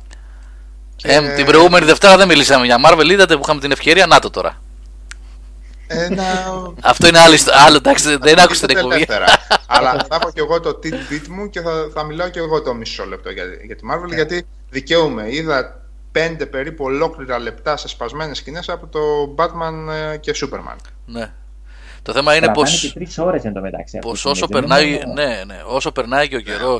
Ο, ο Θεός να φυλάει δηλαδή πραγματικά. Όσο περνάει ο καιρός και τις βλέπεις δεύτερη. Εγώ το είπα. Δύο φορές μου έτυχε αυτό το πράγμα. Και από εδώ και πέρα μου φαίνεται θα βλέπω δεύτερη και τρίτη φορά κάποιες ταινίες. Ε, μου έτυχε με το Force Marvel Awakens. Ταινίες. Όχι, όχι. Βλέπεις δεύτερη φορά και τρίτη. Α, ναι, γιατί όχι, εντάξει. Είμαι μαζόχας. Θέλω να πω ότι και το Force Awakens που είδα δεύτερη φορά στο σπίτι και το. Με, μετά το κινηματογράφο εννοώ δηλαδή. Και το Batman. Ε, η εντύπωσή μου τη δεύτερη φορά ήταν κατά πολύ χειρότερη από την πρώτη που έτσι κι αλλιώς ήταν μέτρια. Α, θα τα βλέπεις για να ε, ε, εμπεριστατώνεις το ότι είναι μάπες. Όχι, γιατί καμιά φορά ε, μέσα σε αυτό το πράγμα, σε όλο το χαμό που γίνεται, με τις, ε, που επηρεάζεσαι από τα γραφόμενα σε reviews και σε comments, ο κινηματογράφος λίγο σε εντυπωσιάζει, μεγάλη εικόνα, ο ήχος κτλ. Όταν βλέπεις έτσι λίγο πιο προσγειωμένος, έχει κάτσει σκόνη ξανά ε, μια ταινία, ε, την αντιμετωπίζεις λίγο πιο ψύχρεμα και νομίζω και πιο ρεαλιστικά. Και, και στις δύο περιπτώσεις λοιπόν, και στο Force Awakens και στο Batman vs Superman, ε, δηλώνω πολύ απογοητευμένος. Δηλαδή είναι πραγματικά πολύ κακές ταινίες και οι δύο, για μένα, κατά την άποψή μου. Κατά την άποψή μου. Άλλοι θεωρούν ότι είναι αριστουργήματα, εντάξει. Ο καθένας έχει το δικαίωμα της άποψής του. Γιατί είχαν γραφτεί και κάτι σχόλια στο YouTube ε, σχετικά με αυτό που το είχαμε ξαναπεί παλιότερα. Ο καθένας έχει την άποψή του. Δεν σημαίνει ότι το λέω εγώ έτσι είναι. Εγώ τις θεωρώ πολύ κακές. Μα έχει καλές εκρήξεις. Έχει καλές εκρήξεις, ναι. Δηλαδή, άμα κάτσεις και προσέξεις πραγματικά, ακόμα και άνθρωπος που αγαπάει αυτά τα πράγματα και έχει μεγαλώσει με Marvel, DC κτλ., το πώς το πόσο άσχημα χειριστήκαν ορισμένα πράγματα αυτοί οι άνθρωποι που φτιάξαν την, το Batman vs Superman, θα πρέπει όχι να το υποστηρίζεις, θα πρέπει να λες ότι βίασες αυτό το οποίο αγαπάω. Έτσι. Κακώς το υποστηρίζουν κατά την άποψή μου όσοι το υποστηρίζουν. Γιατί στο μέλλον θα δουν και άλλα τέτοια πράγματα από το Hollywood. Τέλος πάντων, άμα είναι να βλέπουμε πέντε φορές τις μάπες, καήκαμε. Σωστός δεν το παντάξει, έχεις δίκιο. Έχεις δίκιο σε ναι, αυτό που λες. Έχεις δίκιο. Έχεις δίκιο, έχεις δίκιο. Και αυτό σωστό είναι. Να πω λίγο νικητές διαγωνισμού. Μια μικρή mm. παρένθεση στα ταινίες σας. Λοιπόν, το Railroad Tycoon 3 το παίρνει ο John 55455. Το Duke, Duke συγγνώμη, Nukem Forever το παίρνει ο Heihachi. Το The Bureau XCOM Declassified το παίρνει ο Joel 1908. Και το Freedom Force, τα δύο, το πρώτο και το The Third Reich, το παίρνει ο Jester τα παιδιά που άκουσαν το όνομά τους να μου στείλουν PM και αύριο το πρωί θα τους κάνω copy paste τους κωδικούς που μας έδωσε ο Noctua που ενλαμβάνω αυτό το παιδί, ο φίλος, το μέλος του site τα κάνει δώρο για να τα κατεβάσουν. Συγχαρητήρια παιδιά, καλό παιχνίδι να είναι. Καλό παιχτά μάλλον πιο σωστά. Πάντως το, το, το, το λυπηρό γεγονός το ότι μας αποχαιρέτησε ο Wilder νομίζω ότι έπρεπε να είναι ένας καλός λόγος για κανένα δύο μήνες να βλέπουμε μόνο τέτοιες ταινίες. Ναι, ναι. Λοιπόν, και να δακρύζουμε από, από θλίψη. Γιατί καλός ή κακός δεν θα ξαναδούμε εύκολα τέτοια πράγματα. Ναι. Ε, ναι, εγώ δεν, δεν παρακολουθώ. Σίγουρα τέτοια πράγματα, αλλά Λοιπόν, μέχρι και τη, μέχρι και τη γυναικάρα με τα κόκκινα να κάτσετε να δείτε. Πραγματικά με την. Πώς λέγαμε, την ναι. Αυτή την απίστευτη. Που δεν ξέρω αυτή αν είχε και συνέχεια στην καριέρα της. Έκανε τίποτα άλλο αυτή; Όχι μωρέ. Αυτή η φάση μοντέλο ήταν. Μοντέλο ήταν, ναι. Ναι, ναι. ναι. ναι. Και κάτι διαφημίσεις με αρώματα που τις παίζανε και όψιμα στην Ελλάδα. Ε, τα νεότερα παιδιά που ενδεχομένως να μην τα ξέρουν, να δουν το Young Frankenstein, το Blazing Saddles, του Brooks βασικά, του Mel Brooks της ταινίε γιατί δούλευε πολύ με τον Brooks ο Wilder. Και μετά γενικά με τα κόκκινα. Ε, και το Sino Evil, Hero Evil με τον. Με τον Briar, ναι, ναι, επίσης αυτά. Δείτε τα που είναι 80s. Τυφλό και. Τυφλός και κουφός. Τι απίστευτο. Μάλιστα.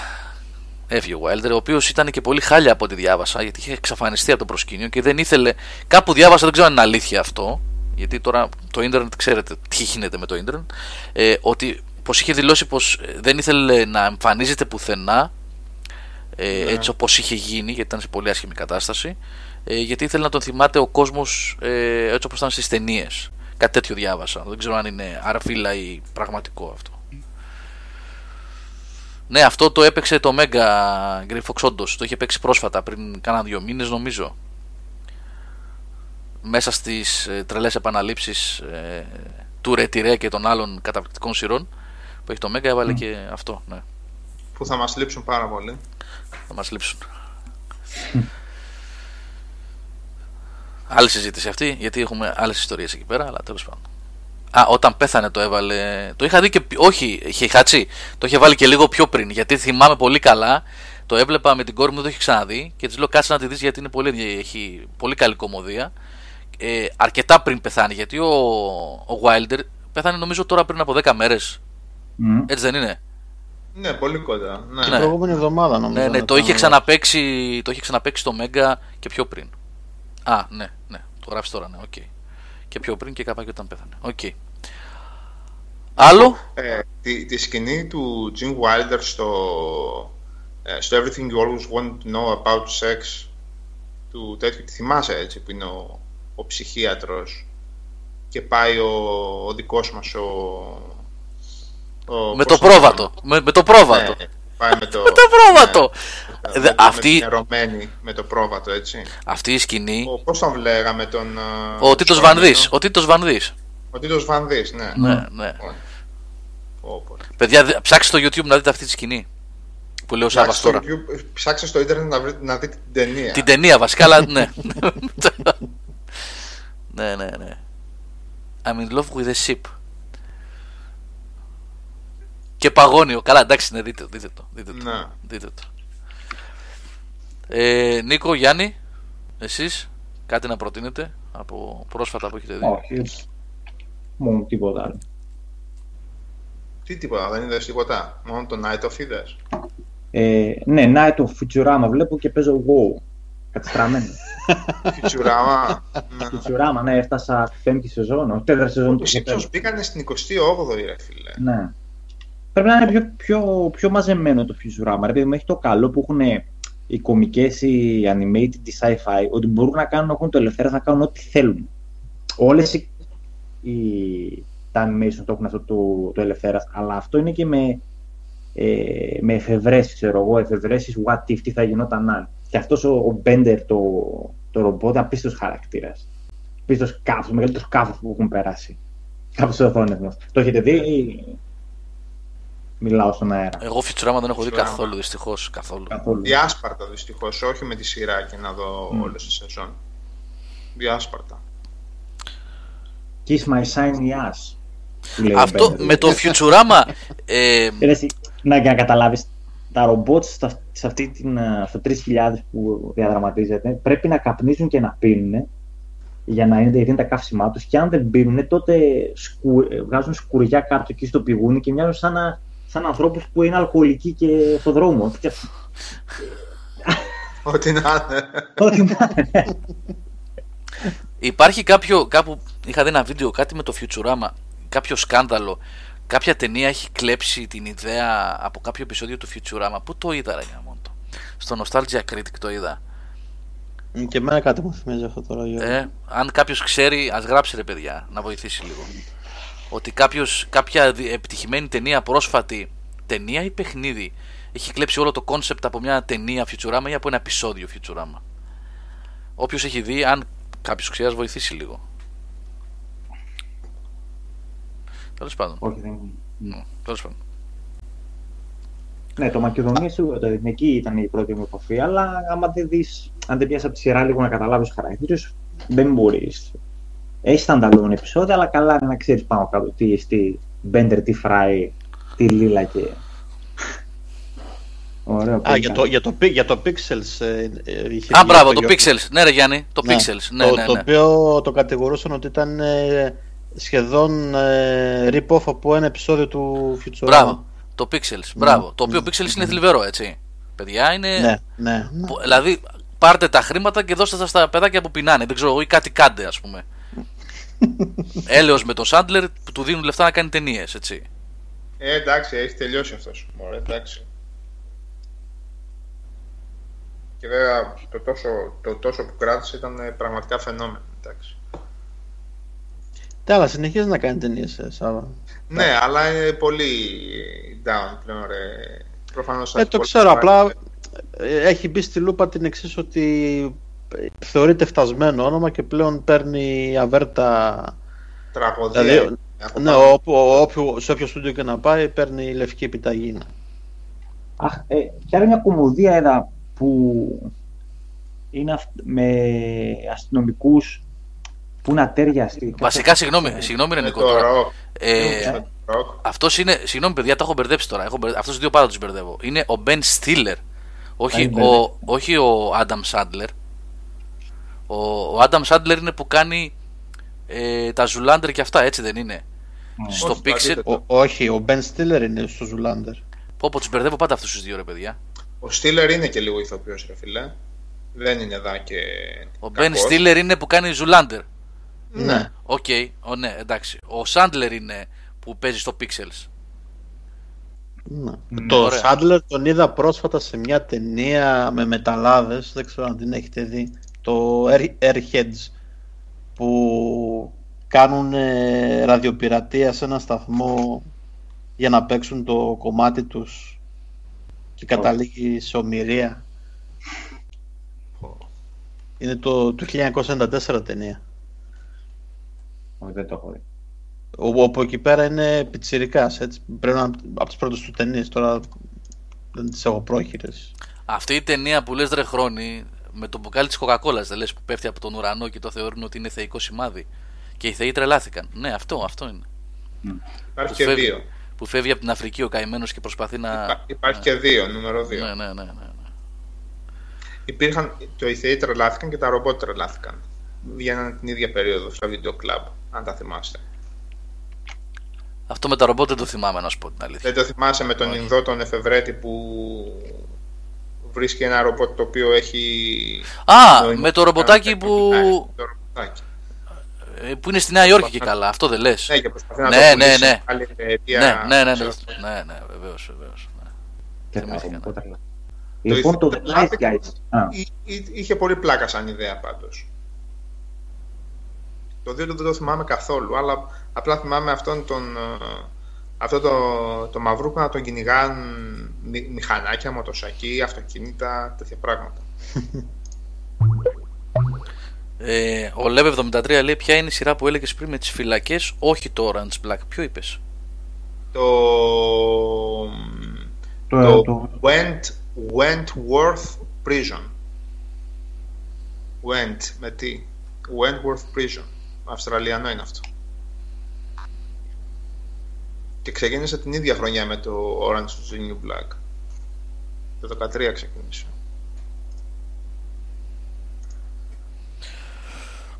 Λοιπόν, αυτά αυτό έχουμε. Τζέρι Μόργκερ, το Nice Guys. Αυτό, Little Weapon Co Buddies. Αυτό έψαχνα πριν. Το Nice Guys με Ryan Gosling και τον ε, ε Russell Crowe. Το πρώτο δεκαετία 70 και ερευνούν το θάνατο μιας πορνοστάρ της uh, Misty Mountains. Λέγεται και Misty Mountains, φοβερό όνομα. Misty ε, Mountains. Ο Ryan Gosling έχει κομικό ρόλο δηλαδή. Ναι, ναι, ναι. Το πολύ κομικό ρόλο ειδικά τα πρώτα 45 λεπτά της ταινίας είναι απολαυστικά. Μετά, όπω όλες οι κομμωδίες, όχι όλες, οι περισσότερες κομμωδίες έχουν τα καλά τους αστεία στην αρχή, μετά λίγο γίνεται λίγο ό,τι να είναι. Αλλά πολύ ευχάριστα βλέπετε έτσι. Αυτό σαν ένα πιο υπερβολικό, πώς το πες στο σχόλιο, λίγα φωνικό όπλο. Σε τέτοια φάση. Ατέριαστη αστυνομική και ένας χαμός. Για το Black Mirror έχουμε μιλήσει πολύ παλιότερα, 1993. Ε, και νομίζω ε, ανακοινώσαν νέα σεζόν γιατί είχε τελειώσει αυτό. Έχουν βγει νέα επεισόδια. Είχε πάρει το Netflix να βγάλει τρία επεισόδια ή έξι επεισόδια, κάτι τέτοιο. Αν δεν κάνω λάθος. Α, μάλιστα.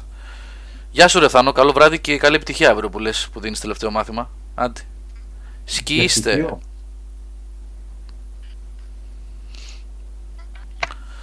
Μάλιστα. Παιδιά, να πάμε προς το τέλος. Πήγε το 10.30. Κλείσαμε 2,5 ώρες. Ε, ναι.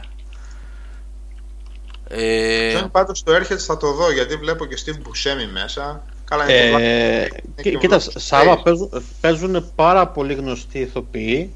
Πριν γίνουν γιατί... Black, μάλλον. Πριν, πριν γίνουν, ναι. Και ο Fraser βλέπω μέσα. Να. Εντάξει, Michael McKean είναι το τέτοιο και μόνο λόγω Better Call Saul θέλω να τον δω αυτό. Κοίτα, βασικά είναι σάπια ταινία, αλλά. Ναι, επειδή ψιλοκοροϊδεύει, ψιλοκοροϊδεύει και την metal κουλτούρα ενώ ήταν στα πάνω της έχει κάποια ναι. έτσι. Ακάτω της εντελώς. Όχι, ε, ε, σε σχέση με τώρα, εντάξει, ήταν... Εντάξει, το 94 πουλούσα, πλέον... Πουλούσα, ναι. ναι. μόνο Grand Shackman στην Αμερική mm. δεν είχε. Ε, ίσως ε, είχαν μείνει με το vibe, ας πούμε. Το Ακόμα πιο τρούγλα την κάνει την ταινία αυτή. Είναι σαν κάτι αμερικάνικα power pro που βγαίναν τότε και ήταν αριστουργήματα. Ποιο; Ε, αυτή η ταινία του 94 έχει κάτι διαμάδια. Όταν επειδή μου πέθανε το mainstream το metal, βγήκαν φοβερά στο underground. Ειδικά ναι, στο power pro. Ναι. Εκεί early 90s έχει πολύ πράγμα.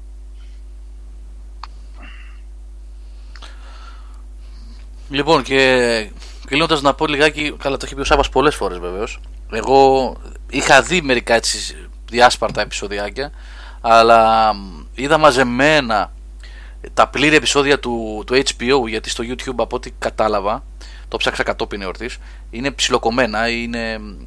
ναι ρε δεν είναι, ναι. ολο, δεν, δεν είναι ολοκληρωμένο είναι, είναι ημίωρα στο HBO ενώ στο YouTube είναι 15, 17, 18 λεπτά ναι. ε, είναι αυτός ο απίθανος ο Τζον Όλιβερ ο Βρετανός που ζει στην Αμερική που τον είχα δει εγώ το γνώρισα στο, στο Community ε, και κάνει τύπου late night show αλλά δεν είναι τέτοιο πράγμα είναι σάτιρα και σχολιασμός. Μο, μονόλογοι δεν ναι. είναι ακριβώς σάτιρα. Ναι, ναι, ναι. ναι. Σχολιασμός είναι, ναι, σχολιασμός. Α, είναι κομμένο Με, σατυρικές, με σατυρικό χρώμα, αλλά δεν είναι σάτιρα. Όταν είναι να χώσει μέχρι η αηδία, χώνει. Ναι, δηλαδή χώνει, δεν χώνει, είναι χώνει. αστείο όλη την ώρα. Είναι κομμένα στο YouTube. Δεν το έχω ξαναπώ την αλήθεια. Ναι, είναι κομμένα. Έχει... Ναι, δεν είναι full ρε παιδί μου. Ναι. Είναι ημίωρα τα επεισόδια, 25 με 30 λεπτά το κάθε ένα. Εγώ το κατάλαβα στο αεροπλάνο που τα είχε μέσα. Ε, και στο YouTube έχει είτε τα πολύ μικρά, τα bite sized που είναι 8, 5, 6, 8 λεπτά, είτε λίγο μεγαλύτερα που είναι 15 λεπτά, 16. Αλλά ολόκληρα δεν τα έχει. Εντάξει, μπορείτε να τα βρείτε, θα σου πω εύκολα μετά. Βρίσκονται, εύκολα βρίσκονται, ναι. Θα σου πω μετά, Γιάννη. Ναι. Πανεύκολα. Ναι. Γιώργος, όσο ήσουν Αμερική, δοκίμασες το λογαριασμό σου στο Netflix; Ε, δεύτερη φορά. Το είχα δοκιμάσει όταν είχα πάει στην Ιθρή. Α. Κλες. Και βλέπεις τι, το Αμερικάνικο, ε; Ναι, ναι, κλες. Κλες. Γιατί ε, έχει καλά, δεκαπλάσιο περιεχόμενο και σε σειρές. Ναι. Όλες τις σειρές που έχετε. Ξέρεις τι γίνεται. Το μεγάλο πλεονέκτημα που είχε εκεί είναι ότι έχει σειρές που δεν είναι δικές του. Έχει σειρές HBO, έχει σειρέ. Αυτά που γράφετε ναι, δηλαδή. Μα αυτό το είχαμε γράψει και αυτό. στο φόρουμ. Ότι με το που τελειώνει μια σεζόν δεν υπάρχει ας πούμε το έχω αποκλειστικότητα. Ε, έχει υπογράψει συνεργασίες στο Netflix και τα παίρνει όλα τα επεισόδια και τα δείχνει κανονικά. ναι, ναι, ναι, ναι. έχει τα πάντα, έχει τα παντα και δυστυχώς εδώ στην Ελλάδα δεν προχωράει το θέμα με τους πόντλους δεν ξέρω γιατί λοιπόν επειδή εγώ συνεχίζω να είμαι συνδρομητής στο Netflix ε, να πω ότι αυτό το πρόβλημα που είναι για πολύ κόσμο το αναγνωρίζω. Για μένα δεν είναι αλλά το αναγνωρίζω 100% ότι για πολύ κόσμο πρόβλημα δεν το βλέπω να λύνεται, δεν βλέπω να ασχολούνται. Ναι. Όλα τα, όλο το content έχει τουρκικούς, όχι όλο, αλλά πάρα πολύ content έχει τουρκικούς Το σχεδόν ό,τι καινούριο μπαίνει έχει. Ναι, ναι. ναι. Αλλά είναι υποθέτω και η αγορά εντελώς διαφορετική της Τουρκίας. Ε, πολλαπλάσια ο πληθυσμός πολύ μεγαλύτερος. Όμως έχει βάλει πάρα πολύ περιεχόμενο το τελευταίο διάστημα. Πάρα πολύ. Και από ταινίες έτσι, και από σειρές. Πάρα πολύ περιεχόμενο. Καλά, ε, τόσα τόσα παλικαράκια μεταφράζουν στο Ιντερνετ. Δεν άρπανα μια ομάδα να την προσλάβουν να το κάνει. Ελάτε. Ε, είναι, πιο, είναι πιο πολύπλοκο. Ναι. ναι, θέλει επίσημες. Εντάξει, θα φαντάζομαι έτσι. Ε, δεν να ε, πέρα από το επίσημες, ε, υπάρχει κάτι το οποίο δεν, δεν το πολύ. ξέρω πώς θα το μεταφέρω σωστά, αλλά θεωρείται κομμάτι copyright το κείμενο. Ναι. Που είναι διαφορετική σύμβαση από το να Ας πούμε, mm. ανοίξεις ένα κανάλι, έτσι. Άλλο, άλλα δικαιώματα, είναι ξεχωριστά τα δικαιώματα της εικόνας και του ήχου και άλλα του υποτιτλισμού. Α, κατάλαβες; Αποκτά δηλαδή, δικαιώματα πάνω σε αυτό. Ναι, ο ε, ακριβώς, ναι. Ας πούμε και στις δύο τις ε, συνδρομητικές πλατφόρμες που υπάρχουν αυτή τη στιγμή στην Ελλάδα, τις μεγάλες, το Note TV και την ε, Nova, υπάρχουν κάποια κοινά stream Απλά έχει αναλάβει μία εταιρεία τους τίτλους και την πληρώνουν και οι δύο εταιρείες. Mm, Κατάλαβες; Δεν σημαίνει mm. δηλαδή ότι ας πούμε τα δείχνει ο ένας, εγώ μπορώ να τα πάρω έτοιμα. Ναι, αλλά ε, όταν έχουν στην Nova ας πούμε, και στο ΤΕ πόσα κανάλια έχουν υπότιτλους ελληνικούς, έτσι δεν έχουν όλα, αλλά κάτι ναι. History Channel, κάτι τέτοια έχουν. Εντάξει. Ναι, έχουν ναι. 24 ώρες Βέβαια αυτά παίζουν και πολλές επαναλήψεις, δεν έχουν διαρκώς καινούριο ε, δεν, δεν είναι live πρόγραμμα, ναι. είναι εκπομπές ναι. που έχουν υποτελεστεί και τις παίζουν. Ναι, έτσι. αλλά ε, όταν θέλεις να συγκουρθεί με κάτι τέτοιο, πρέπει να προσφέρει τουλάχιστον αυτή την, ε, μια αντίστοιχη υπηρεσία. Και πώς δεν μιλάμε για σειρές που δεν μα είναι μόνο Ναι, μα το θέμα είναι ότι άμα θες να δείξεις ότι κάτι κινείται, τουλάχιστον στις δικές σου τις σειρές, έτσι. Δηλαδή, ας πούμε, τώρα έκανε πρεμιέρα τον Άργος πριν λίγες μέρες. Είναι 10 επεισόδια, έτσι, 12 πόσο είναι, δεν θυμάμαι. Ε, βάλει υπότιτλους, έτσι, τι να πω, δεν ξέρω. Δηλαδή δεν μπορεί το Mega το χροκοπημένο να παίρνει τα δικαιώματα να προβάλλει House of Cards με υπότιτλους και ε, εσύ να μπαίνεις σε μια αγορά και να μην έχεις έστω την πρώτη σεζόν με υπότιτλους. Δεν ξέρω, είναι πολύ θολό το τοπίο εκεί πέρα. Λοιπόν, αυτά. Και έπρεπε, ε; έπρεπε να το εκμεταλλευτούν τώρα, ρε παιδί μου, αυτό. Με, με αυτή την ανταμπουμπούλα με το. Ναι, οπωσδήποτε, ποιο κανάλι, μπαίνει, ναι. ποιο κανάλι βγαίνει, ας πούμε. Νομίζω ότι ήταν μεγάλη ευκαιρία να το εκμεταλλευτούν αυτό το πράγμα και να, και να παίζουν μόνοι τους για κάνα δύο χρόνια σε αυτό το τομέα. Εγώ πιστεύω κάνουν μεγάλο λάθος που δεν ασχολούνται τόσο πολύ. Δεν ξέρω, δεν έχουν δει ανταπόκριση από το ελληνικό κοινό ιδιαίτερη. Δεν ξέρω τα νούμερα, δεν έχουν δοθεί, δεν υπάρχει τέτοιο πράγμα. Να δουν πόσοι συνδρομητές είναι από Ελλάδα. Γιατί επαναλαμβάνω ότι σαν υπηρεσία το κόστος είναι πραγματικά ε, δύο σουβλάκια, 9 ευρώ το μήνα ας πούμε δεν είναι τίποτα και προσφέρει ε, πολύ και ενδιαφέρον content πια. Το Φεβρουάριο ήταν λίγο. Τώρα είναι πολύ. Είναι on demand, είναι εύκολο από, ανα, οποιαδήποτε συσκευή ανα πάσα στιγμή, δηλαδή το κινητό σου, το tablet σου. Κάθεσαι ξαπλώνεις, θες να δεις ένα επεισόδιο από κάτι, μια ταινιούλα, κάτι ξέρω εγώ στο κρεβάτι. Είναι είναι καλή περίπτωση. Είναι καλή περίπτωση. Αλλά έτσι όπως πάει, ανταπόκριση από το κοινό το ελληνικό, το ευρύ που θέλει υπότιτλο, δεν θα βρει ποτέ. Δεν υπάρχει περίπτωση. Και δεν ξέρω αν μπορούμε να ρωτήσουμε και κανέναν υπεύθυνο, αν υπάρχει ας πούμε γραφείο στην Ελλάδα. Δεν ξέρω πώς είναι. Όχι, δεν υπάρχει. Στημένο, όχι. Νομίζω ότι δεν υπάρχει. Δεν υπάρχει.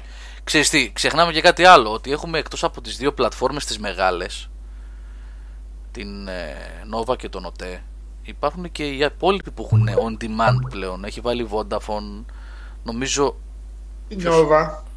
Ναι, που είναι, και έχει εκεί ναι, ναι. που είναι παρόμοιο με το Netflix, τέτοιας mm. λογικής. Οπότε ναι. μπορεί και εκεί να παίζουν πράγματα με δικαιώματα και υπότιτλους και τέτοια. Δεν ξέρω τι γίνεται. Κοίτα, είναι λίγο μπερδεμένη η κατάσταση. Γιατί, για παράδειγμα, λέγαμε παλιότερα για τα δικαιώματα ότι δεν φέρνει αυτή τη σειρά γιατί την έχει το τάδε κανάλι. Εγώ, παιδιά, έχω δει πάρα πολλά επεισόδια πλέον και ταινίες και σειρές που τις έχει και το Star ας πούμε. Οπότε δεν παίζει αυτό. Ναι, προφανώς αυτά τώρα έχουν ε, κατασταλάξει μόνος στις συνδρομητικές πλατφόρμες και πάλι για κάποιο χρονικό διάστημα. Σαν ε, πρώτη προβολή να το πούμε έτσι, όχι η ε, SI. Και τηλεοπτικές σειρές. Ας πούμε στο Star, ε, το λέω αυτό γιατί βλέπω από την κόρη την, την, την πικρή που βλέπει μια σειρά που λέγεται Ben and Holly ένα πολύ ωραίο καρτούν έτσι παιδικό ε, παιδικό μπεμπέ σχεδόν είναι ε, το οποίο παίζεται στο Star και το έχει και το Netflix κανονικά όλα τα επεισόδια δηλαδή δεν υπάρχει τέτοιο conflict δεν ξέρω πως ακριβώς λειτουργούν ειλικρινά δεν ξέρω πως λειτουργούν Ποιος το έχει, ποιος δεν το έχει, ποιος το έφερε πρώτος, ποιος έχει υπότιτλους, ποιος μεταγλωτίζει. Δεν ξέρω τι γίνεται. Ναι, γι' αυτό λέω ρωτάω, γιατί θα ήταν ενδιαφέρον ας πούμε, να ακούσουμε και την επίσημη θέση ναι, κάποιου ναι, ναι, ναι. γι' αυτό, έτσι, γιατί τώρα εμείς εδώ λέμε τα δικά μας, έτσι. Τέλος πάντων, αυτά. Υπάρχουν και άλλοι τρόποι να δείτε ότι δεν μπλέχει το Netflix ή όποιος δεν θέλει να πληρώνει. Τα έχουμε ξαναπεί αυτά. Ο καθένας διαλέγει.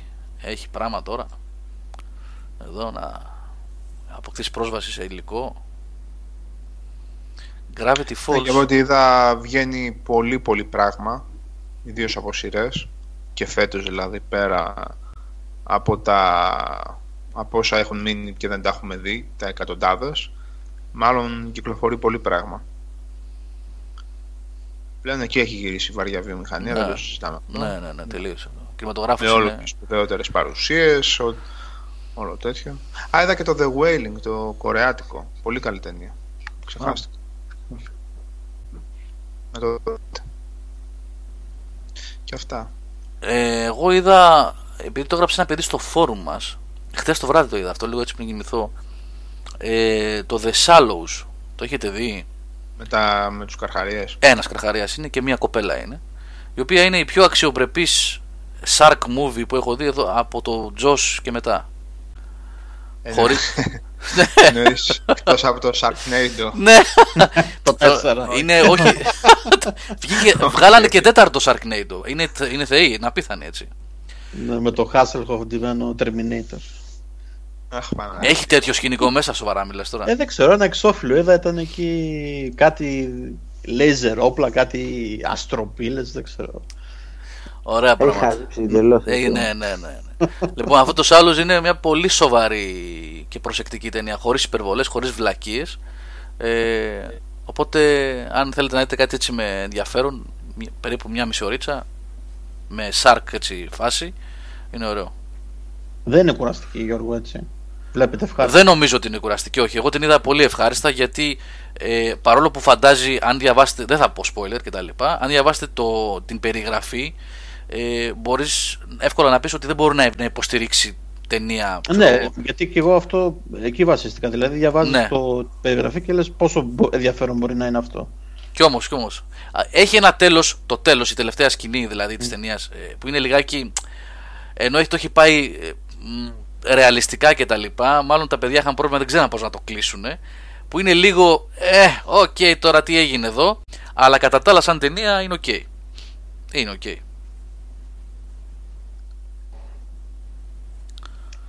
Αυτό. Και ξεκίνησα να βλέπω και Walking Dead έκτη σεζόν. Έχω χάσει λίγο την μπάλα. Δεν ξέρω τι γίνεται εκεί πέρα πραγματικά. Είχα να δω και πολύ καιρό τα.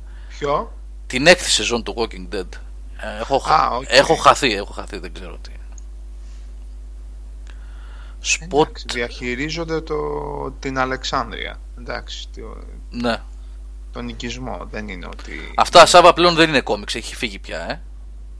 Όχι, ίσα ίσα. Α, είναι. Πολλά στοιχεία στην πέμπτη και στην έκτη είναι κόμιξ. Α, είναι.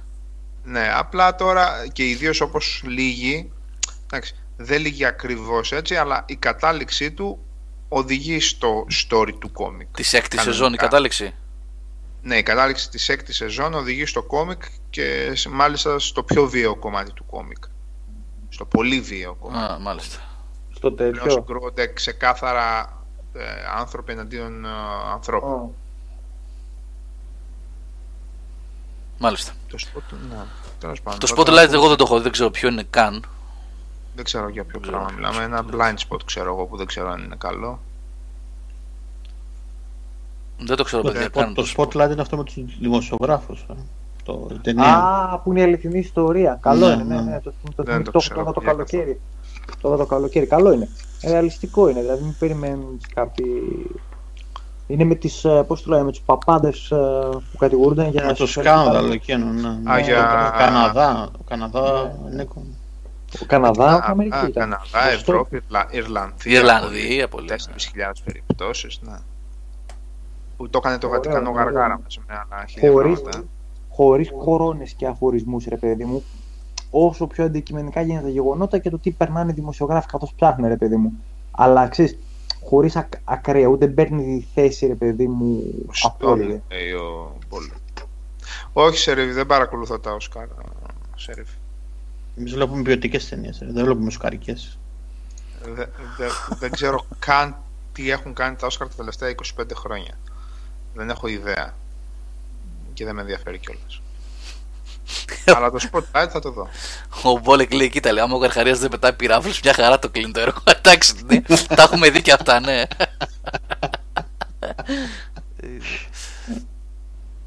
Ήτανε, ποιο ήταν με το Samuel Jackson ρε παιδιά αυτό Deep Lucy λεγόταν, πώς λεγότανε Που ήταν κάτι γενετικά μεταλλαγμένοι καρχαρίες Πρέπει να είναι καμιά δεκαετία και βάλε πίσω ταινία Deep αυτή Lucy ρε Deep Lucy έτσι Deep Lucy ναι ναι, ναι.